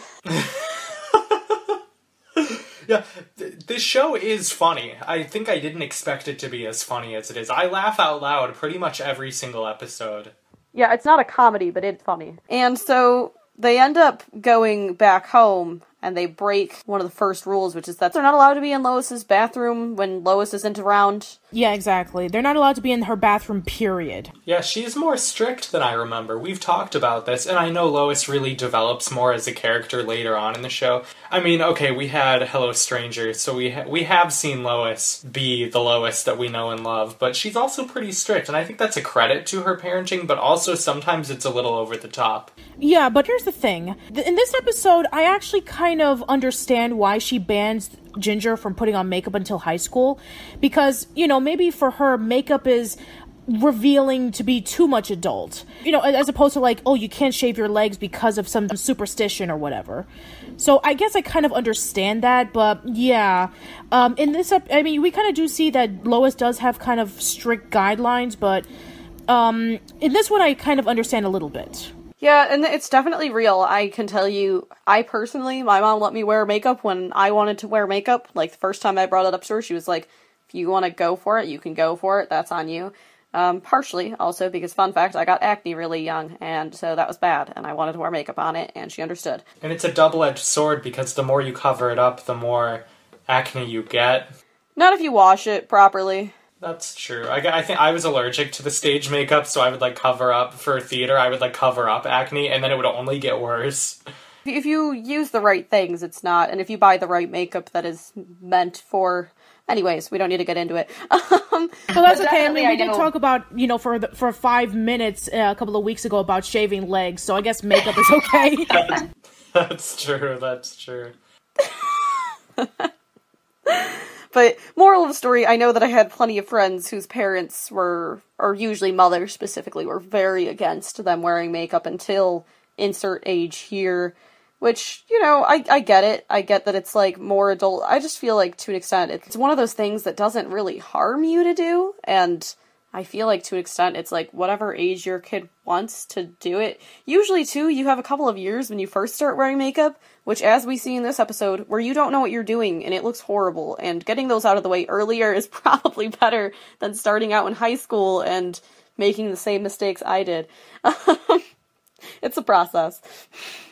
Yeah. And so now we cut into Carl and Hoodsy's plot. So they're taking out the garbage and they meet up with Dwayne, who uh, is the garbage man. And Dwayne was actually referenced a little bit in last week's episode of As Told by Ginger, in which the earwax that they got for their science experiment was from Dwayne. Oh, you're right. I didn't. I watched these back to back, and I didn't even make that connection. Yeah, well, again, continuity. Right, and you don't know who Dwayne is at the time, really. But they do have this when they're talking to Dwayne, and Dwayne is awesome, by the way. He's so far one of my favorite secondary characters, and they they just love this guy. And as he's driving away, Carl yells, "You have the best car!" Or no, he hands them a like uh, a urinal cake sort of uh, sanitizer thing, and says, "Hey, I found this in the trash. Like it'd be a great hockey puck." And Carl says, You have the best garbage, which is Ashley, I feel like, fans' reactions to the Friday Night Nicktoons podcast. like we are we are the best garbage. We are indeed. And in the meantime, we go back into um, Ginger's plot, in which they know that they are forbidden to wear makeup, so they decide that they're going to be creating makeup that they found in a magazine article called. They, decide to call it Fake Up. So they have things like crushed crayons and raspberry pudding and um, gravy and stuff like that, and they're going to make you know fake makeup in an easy bake oven and um, then they decide that this is going to be a great loophole for them to wear makeup even though it's not really makeup Right, and it's a pretty clever solution, although for all intents and purposes it is very much still makeup. It's just not conventional makeup. And the fake up name is brilliant. I love the episode title, Kiss and Makeup. Um, it's not really a kiss related episode. I th- thought it would be, and that would have been extra clever, but anyway, there's enough preteen concepts in this episode. We don't need to throw kissing in there this time. Yeah. Okay, so finally we cut into um, the day that school picture day is happening, and it starts with Courtney having all these pictures taken by the photographer, and Miranda has the fan on, and the photographer is acting like he's like those model photographers saying like, "Oh yes, Courtney, the camera loves you. Keep it going." And Courtney's like so over the top with her poses. It's just ridiculous and hilarious, and I love it. Yeah, it's exactly what you would expect when you picture Courtney's picture day, right? It's over the top, it's out of hand, it's phenomenal, it's great. We then lead into uh, Ginger and them walk in, and I think Miranda says, like, are they auditioning for clown school? And Courtney responds with, I have no idea, but if they are, I have a feeling they're going to get in. Because their fake up looks horrible. Then going back over to Blake, we have this sort of heist going on, and I love his quote. Blake is playing with his toy knights, and it, the way he plays with them is he goes, "I demand you pay the tariff, Sir Galahad," and it's like, Blake, do you not know how to have fun? Yeah, he, he knows how to have fun by playing what like King Arthur as opposed to like what is Right. it? I mean, what is this like the year two thousand? So he should have been playing Pokemon. Or like Star Wars or something. yeah, Yeah. exactly. Right. No judgment, like we say in our theme song. You know, it's you do you. You do what you what you like. So I I respect that, but he's a weird kid. You got to admit. Yeah, but then again, a lot of the kids, like Carl and Hoodsy, uh, they're weird, but Blake is weird in a different way. For sure. Darren actually jumps in and says, like, to Carl, like, you're gonna leave him alone, or I'll tell about your stuffed Lambie pie named Baba. And Carl gets all defensive. He's like, I don't have a stuffed lamb. I was a kid. It was, it was, I barely remember it and stuff, you know, like gets all defensive about it. So again, it loops back to that. Everyone kind of had one of those things and doesn't really make sense to hold it over one person when you have one as well. Yeah, so uh, essentially they sort of they blackmail Blake and can we talk about their demands that they make to Blake where he goes, "Okay, get rid of the blanket and never bring it up." And uh, Carl goes, "All right, Hoodsy, tell him what it's going to take to make that happen." And very formally, like they do, he goes, "All right, number one, you, I, I forget the order, but he's like, you have to recarpet our clubhouse in here. Number two, and he's like, oh god. Number two, you have to do this, and it's just this long list of demands. Then he says number four, and it cuts away." He's holding a thick stack of index cards, which you can assume that it's a lot of things. Hoodsy is such a funny, like, hype man, sort of like bailiff for Carl. He, he's a great enforcer of all of Carl's crazy antics. I also love just how, soph- not sophisticated, but they're so smart and crafty and creative. So we open up and their junior high chemistry teacher, who's just getting very enthusiastic about chemistry, and you can tell that the other students are they're not really caring. They're caring as much as middle schoolers care about chemistry, which is not enough because chemistry is great. Um, he decides to pair everyone off, and Miranda ends up with Macy, Courtney ends up with Dodie, and Ginger ends up with Ian, which is very exciting to her. We also get this great joke where um, Courtney asks if she would be able to switch partners or get something to work out, and the teacher's like, Is the H in H2O helium? Which obviously it's not. it's hydrogen, for the record. But I just thought it was funny. Classic. Oh, can we talk about this band rehearsal? The uh the band teacher is so legit. He's like the things he's saying are so true to what like cliche jazz teachers say. I'm finally hearing you embrace the space between the notes, which anyone I've ever played with in jazz has said in some variation. Yeah, so it's interesting that out of all the instruments that Carl and Hoodsy are playing, they're playing Glockenspiel, which I don't know. That's not really a common thing to play in band class, is it, Casey? Well, so in my music ed classes, we did learn that you do want to start off like little kids on mallet instruments. There's something tactile and more like our brains respond better to something like that as opposed to a wind instrument. Um, it's less visual. So I, I get that, but it is weird for a band band and not just like a general music class. Going back to Ginger and them, where they're just working in lab together, and Courtney phone calls over to Miranda. They're in the same class, but calls her on her cell phone, and she's like, Don't you think it's so, like, interesting that Ginger can just be herself around Ian? Like, usually when you like a guy, you get all, like, you know, anxious and worried, but Ginger, she's just she's just herself with no problems at all, and I just thought one the whole concept was funny to me. This was the first moment I felt empathy for Miranda, because what an awful thing to hear from your best friend. Just, yeah, you're really awkward and uncomfortable around boys you like. What was the point of saying that, Courtney? Usually Miranda's the jerk in this friendship, but that was just out of line. Yeah, I couldn't tell if it was just lack of tact or what. Oh, she didn't mean it, I'm sure, but man, those those griplings really live in a bubble. Yeah, exactly.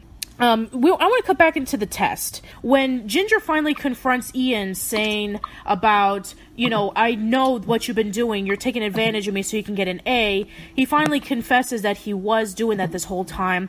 And Ginger, you know, thought, even Ginger was slowly going to confess that he thought that he was treating her nicely because he liked her. But then Courtney intervenes, saying, We're all out of saline solution. Can we borrow? And you can even tell that she's trying to save Ginger from humiliation because when she asks that question, she gives a wink to her. And then she walks away. And then when Ginger looks at her, she kind of has this little nod. So it was kind of like a way of saying, like, you know, I know that you want to tell Ian off, but I don't think this is the right time yet. Yeah, that was interesting. Pretty quick into where we sort of get this theme of are they too old or not for little seal girl, right? That has been their favorite since they were kids. And uh, we've talked about this a lot how, I mean, we are all adults making podcasts about Nicktoons, right? So we're we're obviously very much in favor of sticking with who you are regardless of your age, but that's definitely a theme that we see in this episode throughout. A question I kind of want to ask the two of you because we've already discussed this and watched it together. Of course, we should discuss it again, but I'm wondering what what hit you differently and like what has sort of resonated with you since we watched it the first time and now, you know, several months later, approaching it again, what sort of changed for you? Hmm. You know, I think that for the most part, it really shows how relatable a topic is about when a person is making fun of you for some that of liking something that is considered to be uncool or juvenile. I've always felt that way, but kind of looking at it into a different perspective, we never see Macy crack down on the pressure of changing something because of either not being cool or being completely juvenile. We always ta- we talked about, in the first time that we talked about this um, in the Friday Night Nicktoons podcast, we focused on how Ginger and Dodie were pressured into quitting the talent show because everybody was making fun of um, Macy at, with her little Seal Girl performance, saying that it was like really juvenile and she's going to act like a complete spaz. But we never really brought up the fact that Macy is one of the strongest. This is probably Macy's finest moment, in which, you know, of course, with the little Seal Girl performance. But one of the things that I really overlooked the first time was that she never backed down even once. She never let pressure from you know po- people who are more popular of the co- of the status quo in school than her. You know, she would ever consider leaving the little seal girl. She's really passionate about it and she wants to do it. She's always wanted to do it and she's committed to it because we even see her dressing up in the little seal girl costume. I mean, it's a legit costume. And we just she's really committed to it and she's really upset that her friends aren't as committed to it. So that just goes to show you that even if something is really embarrassing or it's not cool anymore, then just go for it. Don't worry about what other people think. and try to be as strong as you can. Even if everybody laughs at you, then don't worry about it. It's not going to matter. For me, I guess we just since watching, you know, episodes leading up to this too, it's it's given me a little bit more perspective of sort of the characters that they've been building throughout it, right? So uh, definitely still you've got to love Macy from this episode, right? But I feel like if anything I love her even more given all of her little bits of humor that we've kind of talked about in previous episodes and getting to see her character more and how it grows and yeah, really just how strong of a character is. She's so unembarrassed, right? She's she's 100% herself throughout the show and she's just so willing to just own everything that she does. So I'd, I'd say I agree with Patricia on that. Just watching it and admiring her definitely came up for me too. So now we have um, Ginger and Dodie confronting Macy, saying we need to leave the little Seal Girl performance because we want to do something that's more seventh grade. And Macy becomes beyond devastated, saying, "I'm going to do this on my own if I have to." And then we cut into Ginger and Dodie trying various talents to see if maybe Macy would change her mind, but then she says no. And then of course we have probably my favorite Macy line in the entire series where when Ginger sits her down and then she begs her saying Macy please it'll be really cool if we just and then Macy gets up. She uh, you know with her little seal girl costume she says cool cool do I look like a girl who's concerned with what's cool? And of course, it really made my day when Jackie recited the line for me. It was like it's it's like my birthday came early. yeah, that was fantastic, and that's a great interview. Go give it a listen if you haven't yet. Uh, really, I've enjoyed every single one of those interviews with the voice actors. And correct me if I'm wrong, but I think everyone we've interviewed so far has mentioned "Comeback Little Seal Girl" or it's come up. Every single one of them has mentioned "Comeback Little Seal Girl." I mean, with with Jared, probably not as much because he didn't do the song for that. It was Eric Casimiro who was one of the directors and producers. But Aspen mentioned "Comeback Little Seal Girl," and Jackie mentioned it obviously. So yeah, there's been at least a lot of mentions of this one episode. Mm-hmm. Yeah, and that makes sense too, right? This it's fantastic. It's one of those that you know, um, obviously you chose it for your episode with us for a reason, but now having seen more of the show, I I understand why it's so unforgettable. Absolutely. Yeah, this has got to be one of the most triumphant moments ever, and I just you've you've got to love the energy that Macy puts it into into this, you know, because the the music cuts out, right? I'm not not misremembering. Yeah, the mu- the the tape. If anybody remembers what a tape is, it gets jumbled and yeah, the song stops. And Macy could have quit right there, but she continues. Yeah, and I love that the audience responds so well to it too. You know, like at first it's kind of embarrassing, and then it's like they see that she's again, she's just so so unapologetically her. She just goes up, owns it, starts singing. It's uh like a better version of the Mean Girls talent show where they they lose their music, right? But it's it's her just completely owning it, going in full force. And again, it just shows how confident she is. She kind of comes across sometimes I think as this sort of you know, like awkward character. She's got all of these weird like, you know, medical issues and everything, but this is probably the first moment where we see just pure confidence from her. Yeah, even still to this day, this is hands down my favorite episode involving with Macy because, I mean, sure, she has her good moments, but just a triumphant moment like this, where you have like this sick, nerdy girl who's out there singing a song that is you know, on the surface, really embarrassing. It's about something juvenile as a little seal girl living in the real world. And it's so hard to get by, but, and seals can't even cry, but she sings it like it's the greatest thing in the world and everybody loves it. For sure. Um, one of my favorite things I think about this episode is that we get these these parallels, right?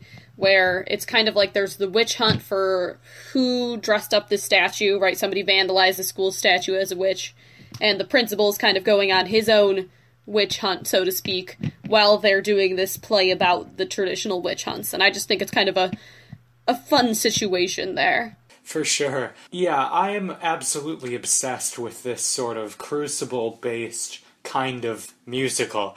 And uh, and I love the way especially that it parallels real life as we check in on the musical. I believe 3 times over the course of the episode. Maybe it's more than that. It, at, at first it's subtle, the sort of accusations of who's the witch or who vandalized the witch in real life. And by the end it becomes, you know, completely art mirroring life and uh, it's a little more heavy-handed than as told by ginger is typically but i loved it I want to quickly talk about this.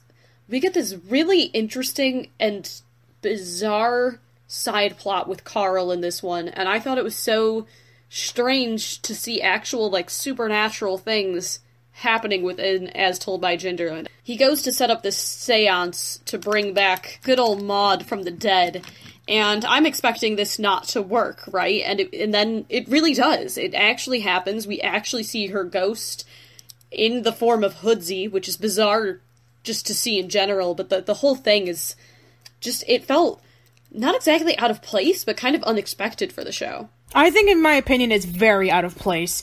You know, for a slice of life cartoon, it has certain boundaries in which it has to be really connected towards real life.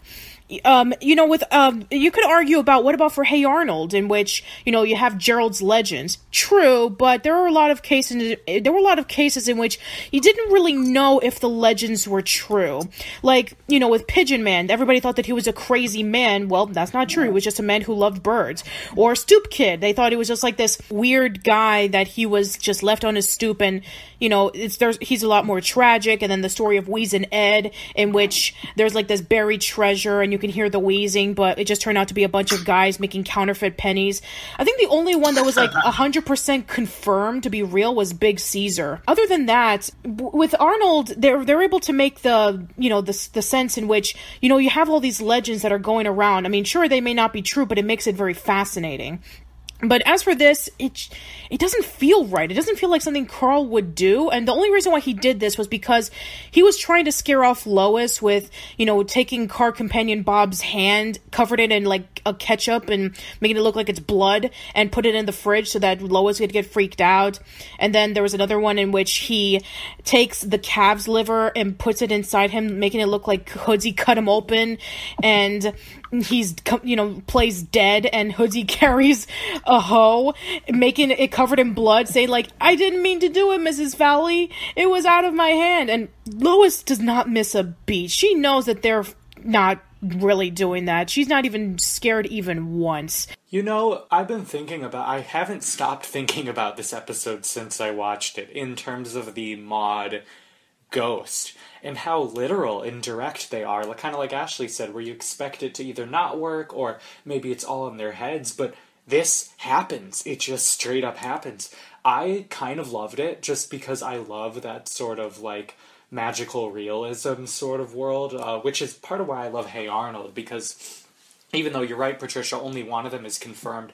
I think the Hey Arnold universe is very magical in some ways.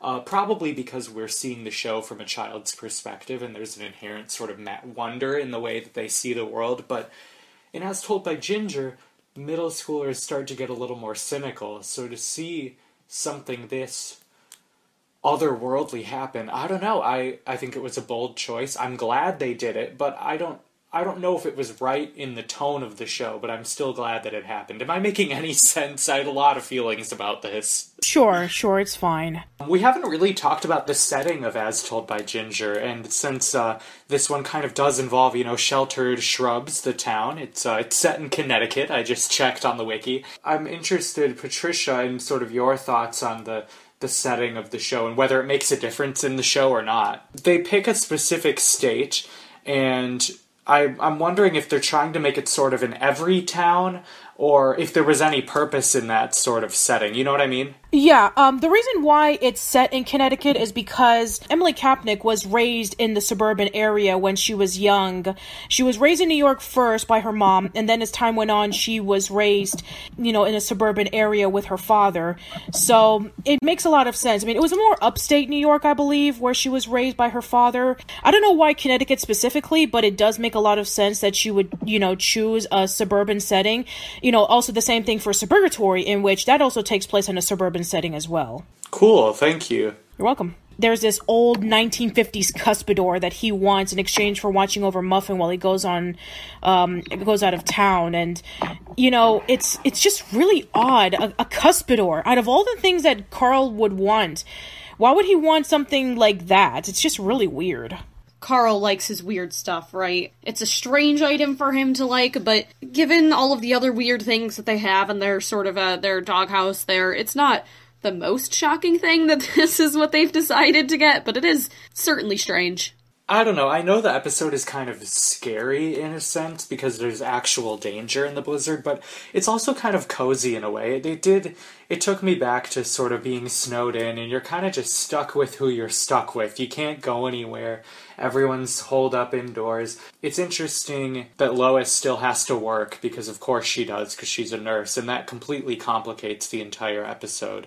And then uh, the snowstorm is so bad that Winston, when he's driving, he gets he loses control of the limo, and then they get buried in the snow, and then they and then like not long afterwards, Courtney and Blake start to panic.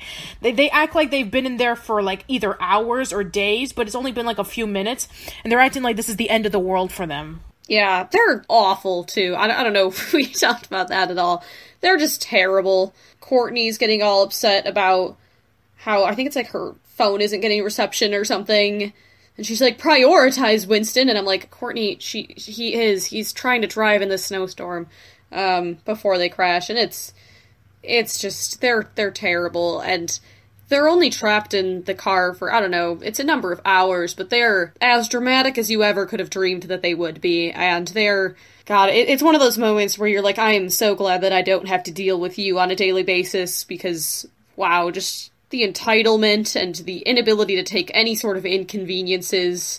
It's just so apparent how, you know, cushy their lives have been. And I mean, I understand too, like, if I were stuck in a car in a snowbank or whatever, I would probably panic a little bit, but it's sort of the the priorities that they have and the things that they're upset about that are just ridiculous. And uh, which brings us back to Ginger, Dodie Macy, and I think the the general gag of Dodie constantly taking pictures on that now old looking camera is so funny. I don't think it was supposed to be funny, but Dodie just snapping obnoxious pictures of everything kept cracking me up. That's still a thing, by the way. People taking selfies at like random moments or whatever is still very relevant today. Oh, for sure. But yeah, they're documenting it for their project, essentially. And that's another clever tie in where they have this project about survival that they have to do, and now it's about themselves. I really, really enjoyed this episode. The moment where they think that the dog died because of them was horrifying and so dramatically effective for me.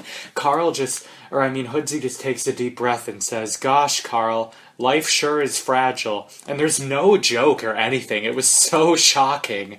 Yeah, it was pretty shocking, absolutely. It's definitely pretty terrifying for them thinking that the dog was legitimately dead. I mean, admittedly, if it were, there would probably be a little bit, you know, there'd be more like blood and such around, but I, that's clearly not on their minds. They just see the leash and immediately assume, like, well, we have legitimately killed this dog. Thankfully, they didn't, and it's all okay in the end, but certainly not the most reassuring of moments, right? Yeah, the episode ends with the army truck coming in, and Courtney runs outside trying to see if she can catch up to them, and then she's being recorded by the news, and they just think that she's absolutely insane.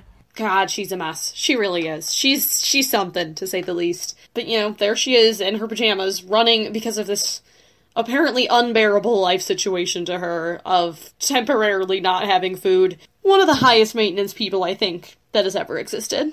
Oh, Ashley, we've got to talk about the guitar moment. Oh, I forgot about that. So Courtney decides like to try to lift their spirits. They're going to sing some songs, and she has Winston playing the guitar, and she's like, "I just put you know do a key of a G, F, J, whatever. Just play. I'll improvise." And I said that's like me to Case when we made our musical thing. I don't know that you might have caught our little mashup. He was like, "Would it help you at all if I printed out music for you?" And I was like, "Nah, I sing. I don't know music." It was Ginger on guitar, wasn't it? Not Winston? Yeah, G- uh, Ginger plays guitar. And, and Courtney, I don't think she's making a music joke. I don't think Courtney is aware that J is not a note or a key. Yeah, I at least know that much. I, I don't know a lot about music, but I do know that one.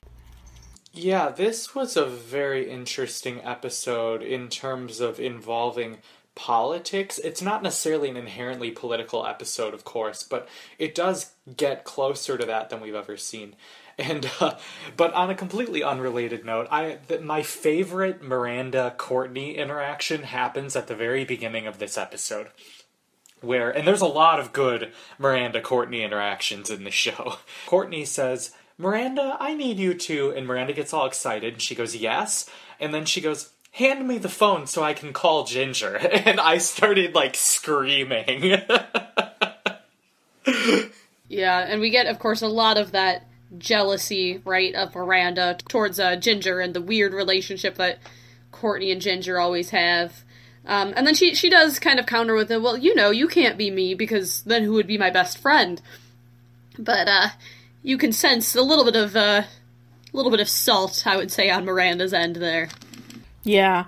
And so while Miranda and Courtney are eating lunch, um she starts not feeling well and she and then it turns out that she's actually allergic to the mystery meat. And she her face is like completely bloated and she looks awful and that's when she decides to get Ginger to be the person in charge of portraying as Courtney.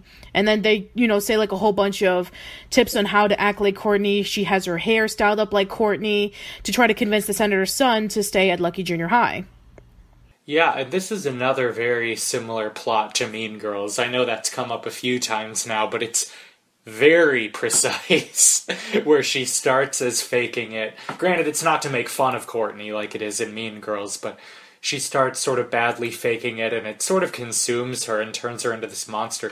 This is such a weird episode, you know?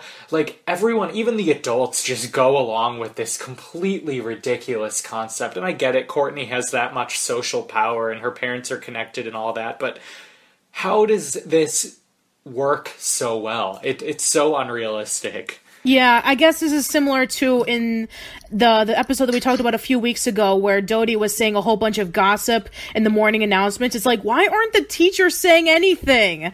They shouldn't I mean, the teacher should have immediately shut down Dodie the moment that she says some gossip, but yeah, here we go once again with the teachers being incredibly inadequate.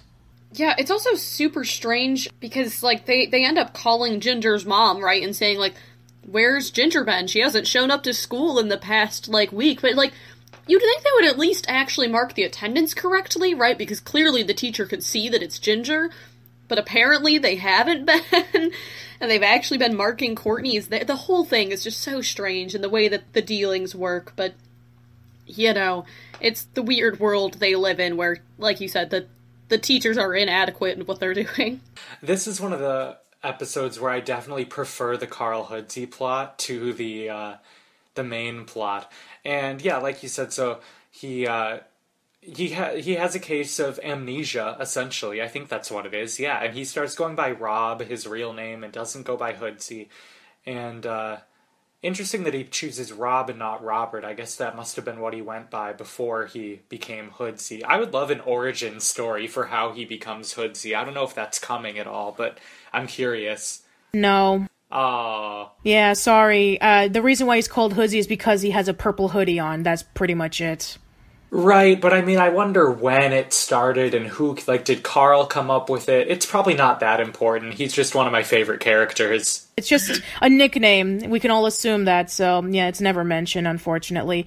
So, Rob, I guess we can call him that in this episode. So, he starts becoming friends with Brandon, and Joanne is really, um, uh, she's really supportive of this because Brandon, as we've seen throughout the previous episode, he's a goody two shoes kid who's like nice and sweet, and um, he's like really over the top kind. And Joanne prefers this over Carl, who's like a massive troublemaker, and they do a lot of gross things and they get themselves into trouble. So she encourages this, and slowly, uh, Rob is no longer interested in being friends with Carl. He's definitely a lot more subdued, and Carl tries his very best to show him of all the good times they have, but it's just not working. Hoodsy, I mean, Rob is just seeing that Carl is very dangerous to be around, and Carl is really upset that he essentially lost his best friend. Yeah, she. I think Mrs. Bishop goes way too far on this in a, a very manipulative, unacceptable way, in my opinion. Well, that that is Joanne has always been very manipulative, but I think we see it more abundant in this episode compared to the previous episodes we talked about. The last episode we saw Joanne was in Sleep on It, where you know Carl ruins her book club, but um, yeah, we do. Well, we, we will see more on Joanne's manipulative actions later on in the series, but yeah, this is definitely really apparent that she does not like Carl whatsoever. That she wants him to be far away from her as possible and um and you know she encourages that Rob becomes friends with Brandon and that um you know Carl just stays away and never comes back.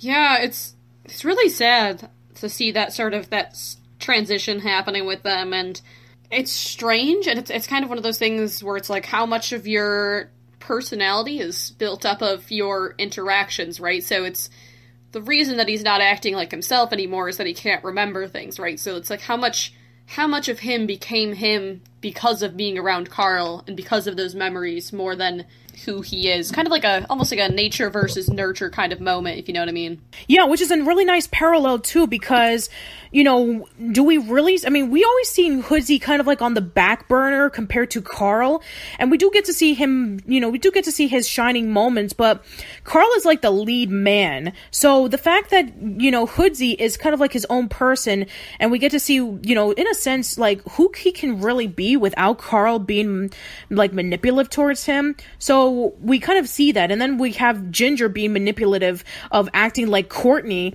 and she's basically being controlled by Miranda saying, you have to do this. This is what Courtney would do.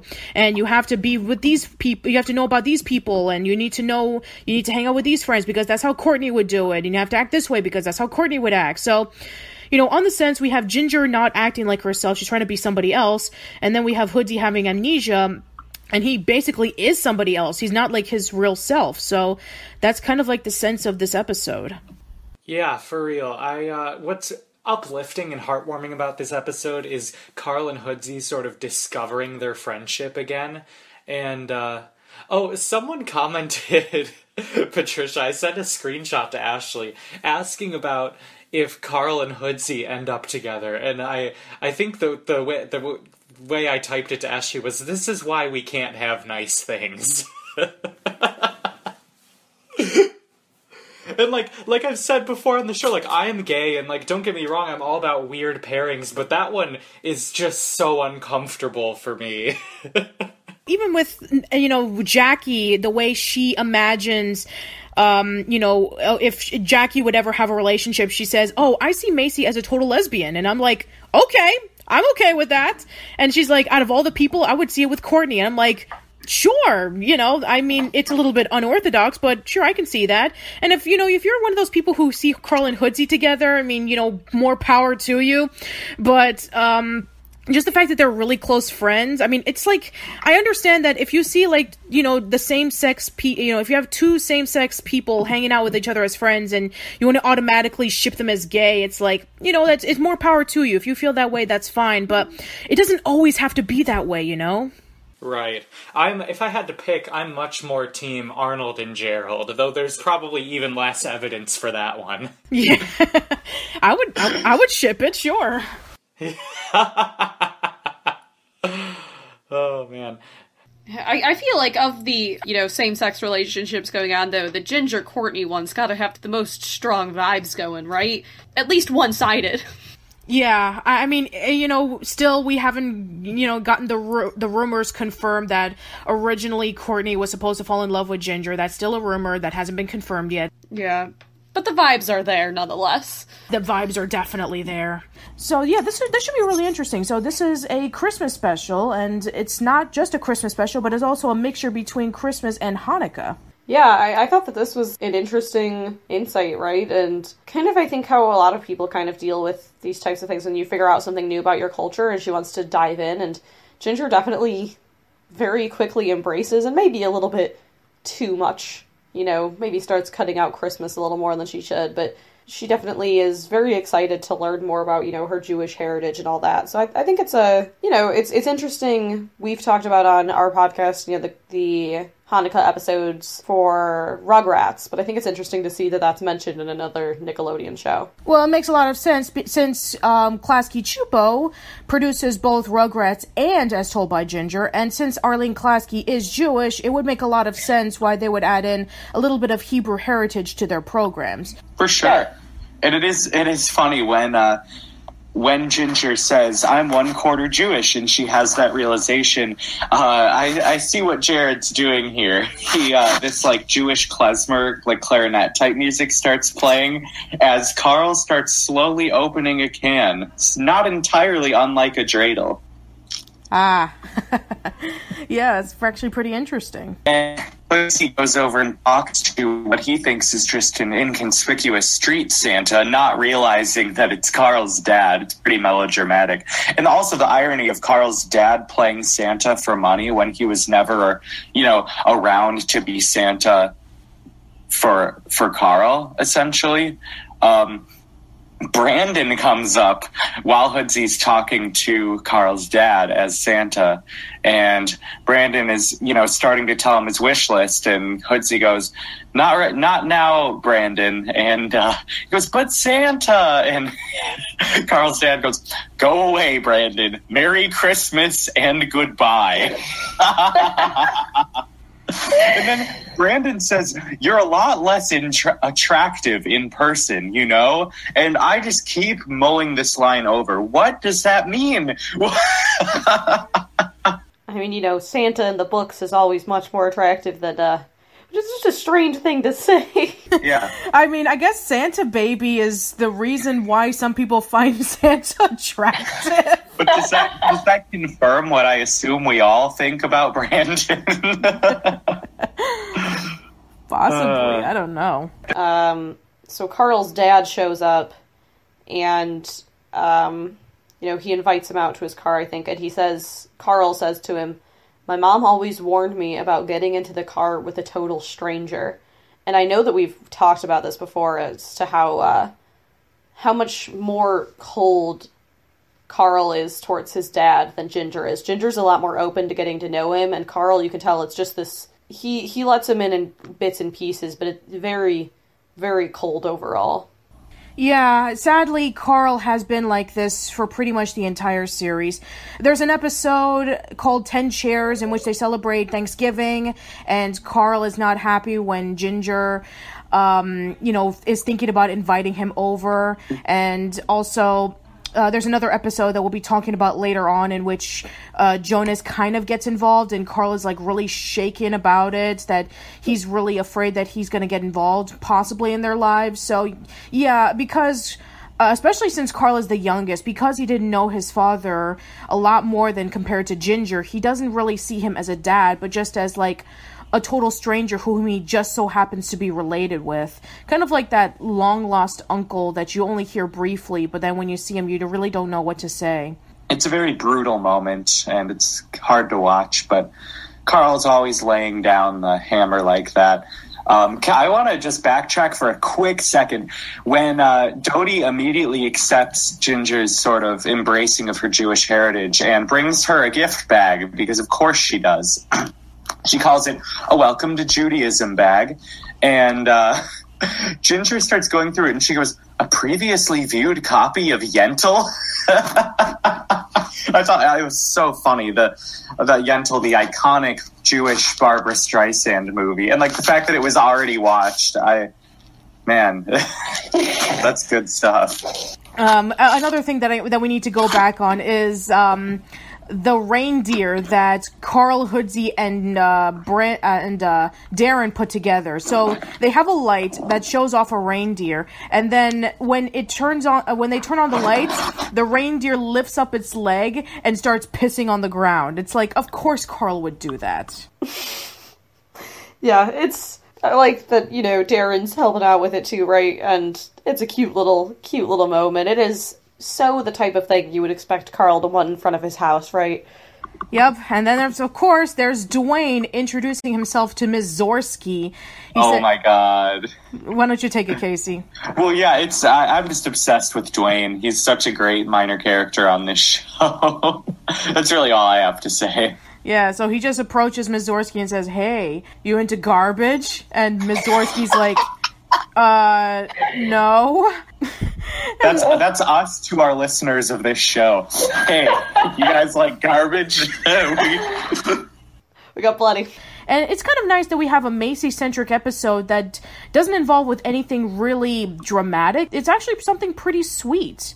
I mean, sure, we had Comeback Little Seal Girl, but it kind of starts off with being sort of dramatic. But, you know, here, it's kind of like sweet all the way through.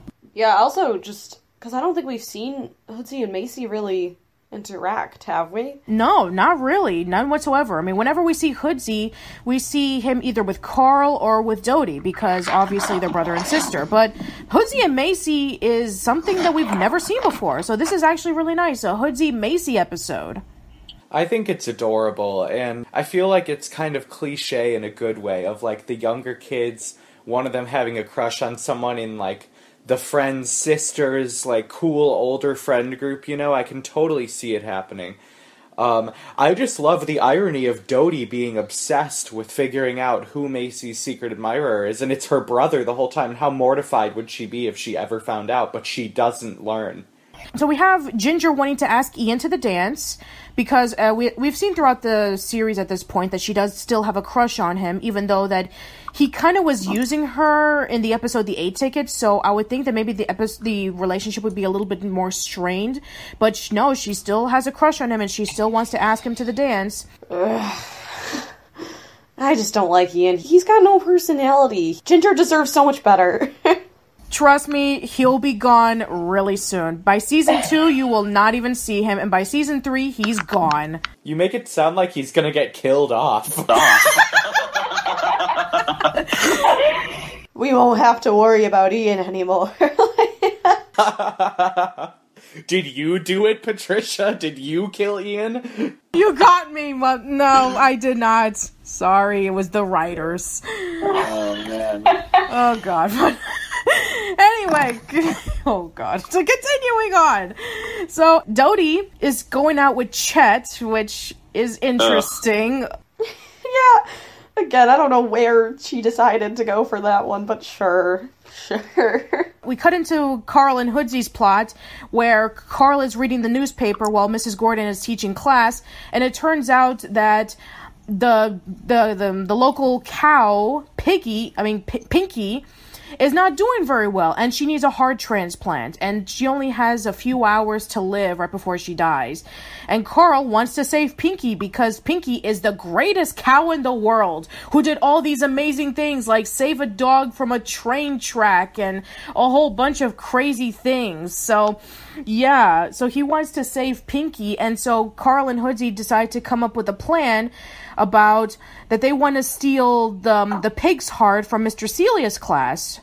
And they just need to find out where it is. And we have Blake who wants to get involved. And here's the thing with Blake. You see, we, I mean, throughout the series, we do kind of see Blake either blackmailing Carl or teaming up with Carl to kind of, you know, get something back. But in this episode, we don't get that.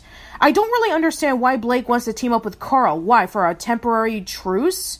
I mean, he doesn't get anything back in return. He doesn't get like the petrified eyeball. He doesn't get like access to being f- permanent friends with Carl and Hoodsy. So, yeah, Blake helping out is kind of a little confusing. Yeah, this is one of my least favorite B plots. It, it it was, did very little for me. It just felt like a recycling of all the old ones put together. Yeah, but it does kind of pull in together because that you know Mr. Celia does have the pig heart and it's in Lucky Junior High's refrigerator, which gives the incentive for them to go to the dance on the same day so that Hoodsy can be able to sneak in and help them out and you know he decides to stay later on. So it does pull in together as opposed to like the majority of the time in which they're kind of separate. So at least we can give it that, but yeah, I do agree that the plot is pretty forgettable. Yeah, I accept it as a device in which the plot can be carried forward. And I definitely love that Hoodsy ends up going to the dance and, you know, when he picks up his tickets, whatever, he's like, man, comma, mystery. and it's cute. And how, uh, he never really reveals himself, right? But he does go to the dance and meets up with Macy, and I think it's a cute moment. So I, I accept the B plot as a way where he could do that, I guess. But I mean, technically, he could have just gone and not had a second reason to, right? I guess. Eh, that's okay. Sure. And then Darren comes through the window, similar to Sam from Clarissa Explains It All, and says, "Hey, guess what? I'm I'm not gonna go to the dance with you after all. Courtney Gripling invited me." And then Ginger says, "I'm sorry, Darren, but..." And then Darren basically just interrupts her, thinking that the reason why that Ginger would be saying that is because she's jealous and she tries to tell him otherwise, but he doesn't listen. I hate that as a plot device. It happens so frequently. This I am literally not going to let you finish your sentence thing, and they're like, but. I can I can explain but wait if you literally just let me finish the sentence we wouldn't have this this issue at all but you're not going to let me you're literally not going to let me finish the sentence and it's just it's such a common thing it happens a lot of times in in you know TV shows and such and it drives me crazy like that's just so. You would just shout it at him or something, right? Like you would just communicate. People, come on. yeah, it's got to be a TV trope for sure. It's also like every episode of Friends. so many sitcoms are like that, where the the misunderstanding depends on people not letting each other finish. And it's like if we all just sat down and talked like adults for 30 seconds, the episode would be over. Yeah, at least these are you know they're in middle school whatever or junior high. So so it's a little more acceptable for them to be a little bit more but yeah friends friends i'm like you guys are supposed to be adults. Come on. Then courtney decides to go incredibly unique by going by herself. Shocking. I know right it's very Courtney thing to make this into a big deal. I mean, I like that she owns it at least, and you know doesn't just decide to not go to the dance or something. But plenty of people go alone, right? I mean, Ginger did, so. But when Courtney does it, it's a big deal. Yeah, the dance itself is kind of fun. You got, I do. Uh, she does it for attention, but I think you got to respect Courtney just showing up alone and owning it. Um, you know, she's still being her insufferable self, but she is, you know, making the best of a rough situation and showing that sort of natural leadership that she does have. Yeah.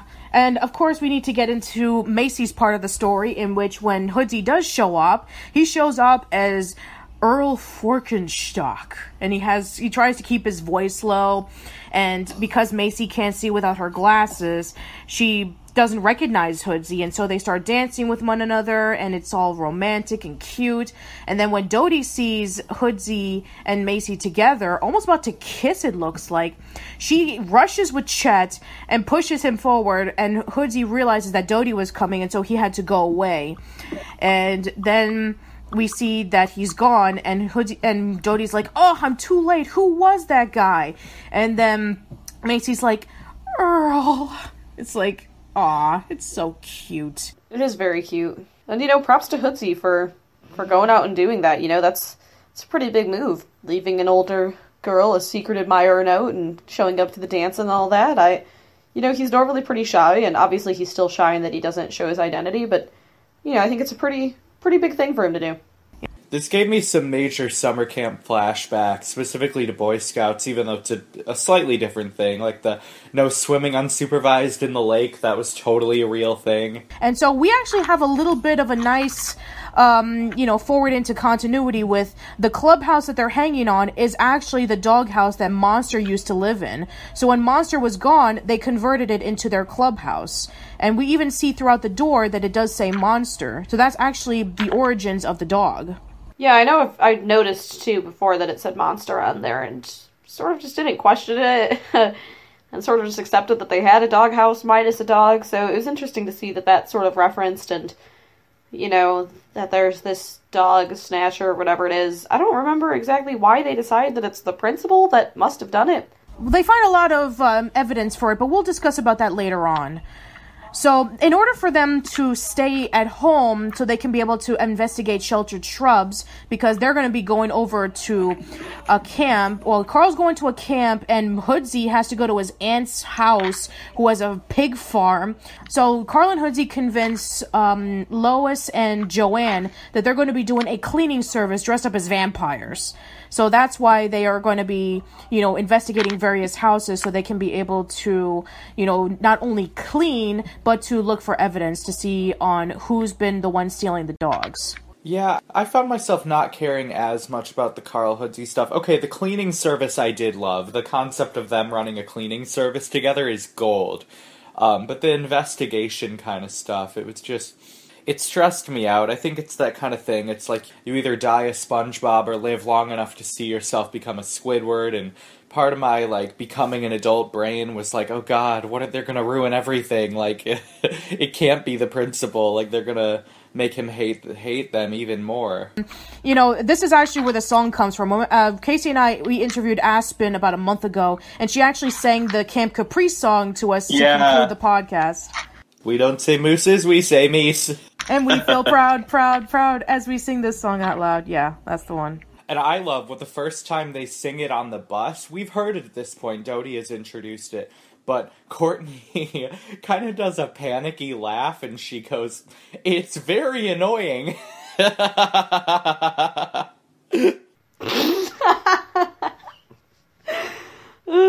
That's pretty much exactly how I felt about it, too to be fair, a lot of camp songs are really annoying and repetitive. Oh, it's a great camp song, yeah.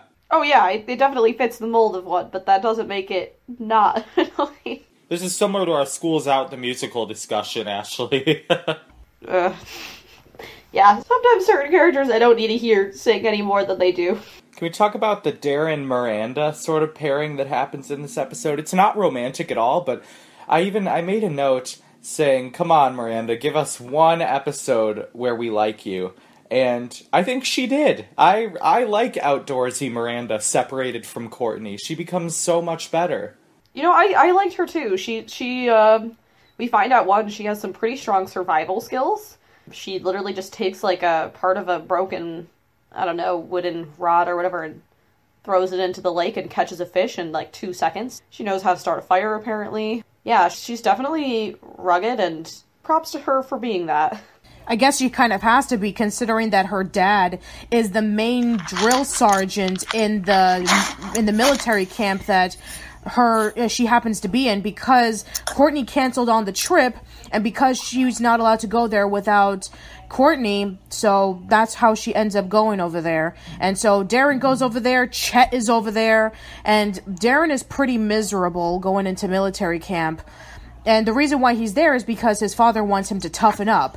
Because both him and Will are these buff guys who you know, they've gone to this military camp and they've played football and they're, you know, really assertive. And Darren's kind of like the weak link of the group. So he wants Darren to toughen up by going to the military camp and hoping that something would come out of it. Um, yeah, uh, similar to how Courtney is not doing very well in Camp Caprice, Darren is not doing very well in the military camp. Yeah, no, not at all. I also just want to quickly go back to what kind of a parent does that? Like, sorry, your friend couldn't go on the cruise, so I guess you're going to military camp for the summer. It seems like a pretty big jump, um, especially considering it's not like a punishment or rationale or anything. I guess because he's the head drill sergeant there and whatever, but it's felt bad for her. You know, when you have a big, exciting summer planned and to have it crushed away. You'd think that she would just go to Camp Caprice instead, maybe. Whatever. Them being separate is for the best, anyways, but. Okay, is it Sasha time? Ah! what does that mean, Patricia? I want to hear your thoughts. I, wanna hate Sasha. thoughts. I really Oh. hate him. He is so bland. He is the blandest crush that Ginger ever received. He's even blander than Ian. And when you find out what Sasha will be doing on later in the series, it is a major slap in the face. Uh, yeah, I, I read some spoilers on accident, but uh, it seems minor at least. But uh, here's a direct note I have at a moment when like Ginger act it, where it's when Sasha first overhears about Ian. I wrote, "Ah, poor Sasha." Not about Ginger though, about the fact that he still thinks he might like girls.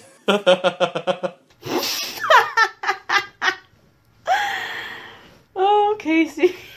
I Guess it doesn't help that his name is Sasha. Yeah, when, when I read that note, it was like, my name is Sasha, just so you know. I was like, your name is what? Your parents didn't love you? What? like, they wanted a daughter? I don't, I don't know what happened. as someone with a gender neutral name. no, but I've never known a male Sasha except on like Drag Race, and that's a whole different thing. I mean, I did meet a man named Carmen once, but I Okay. I mean, yeah, I mean, I guess, you know, with Leslie and Shirley, you know, there, I do know some guys who have female names, that's fine, but Sasha, out of all the names, but oh my god, okay.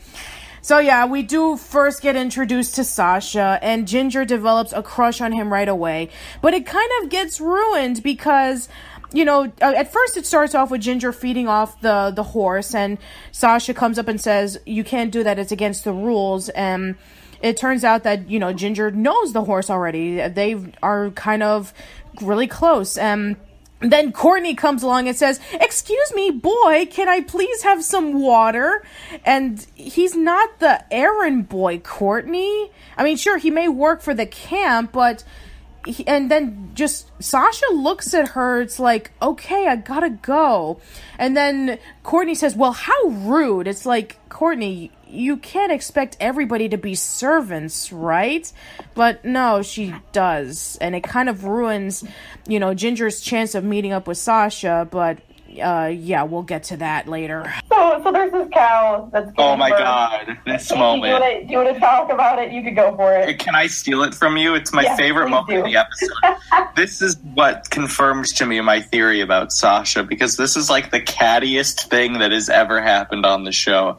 Uh, this cow gives birth, and uh, Sasha like helps because he's this like farmhand kind of type, and it, he goes, "It's a it's a bull."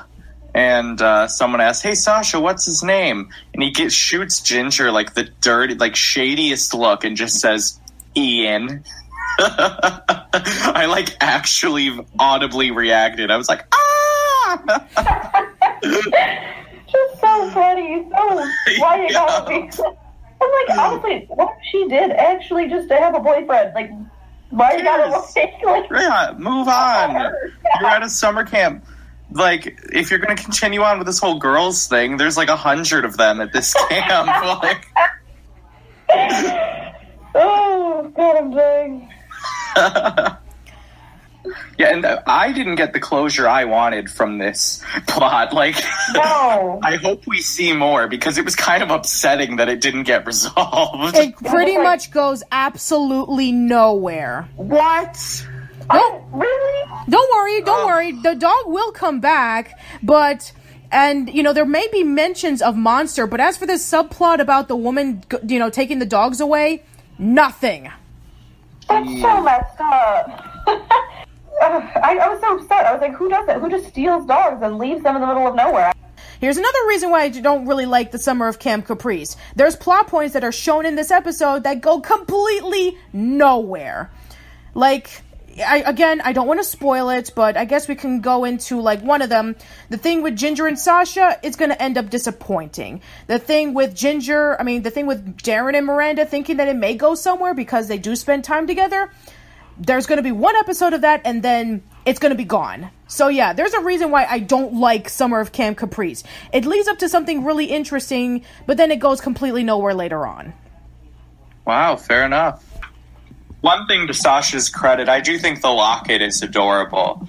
At the when uh, Ginger's back home and she's looking at a locket that says "See you next summer" with a question mark, and it's the two of them in a heart locket. That that was cute. Yeah, but unfortunately, it's gonna be ending up pretty disappointingly later on. Oof. So don't Yeah. e- don't even get comfortable. No, Um, so yeah, that is it. We have finally covered every single episode of season one of As Told by Ginger. So awesome. So yeah, we're one third of the series complete. So hope to see you guys around soon, and thank you for listening.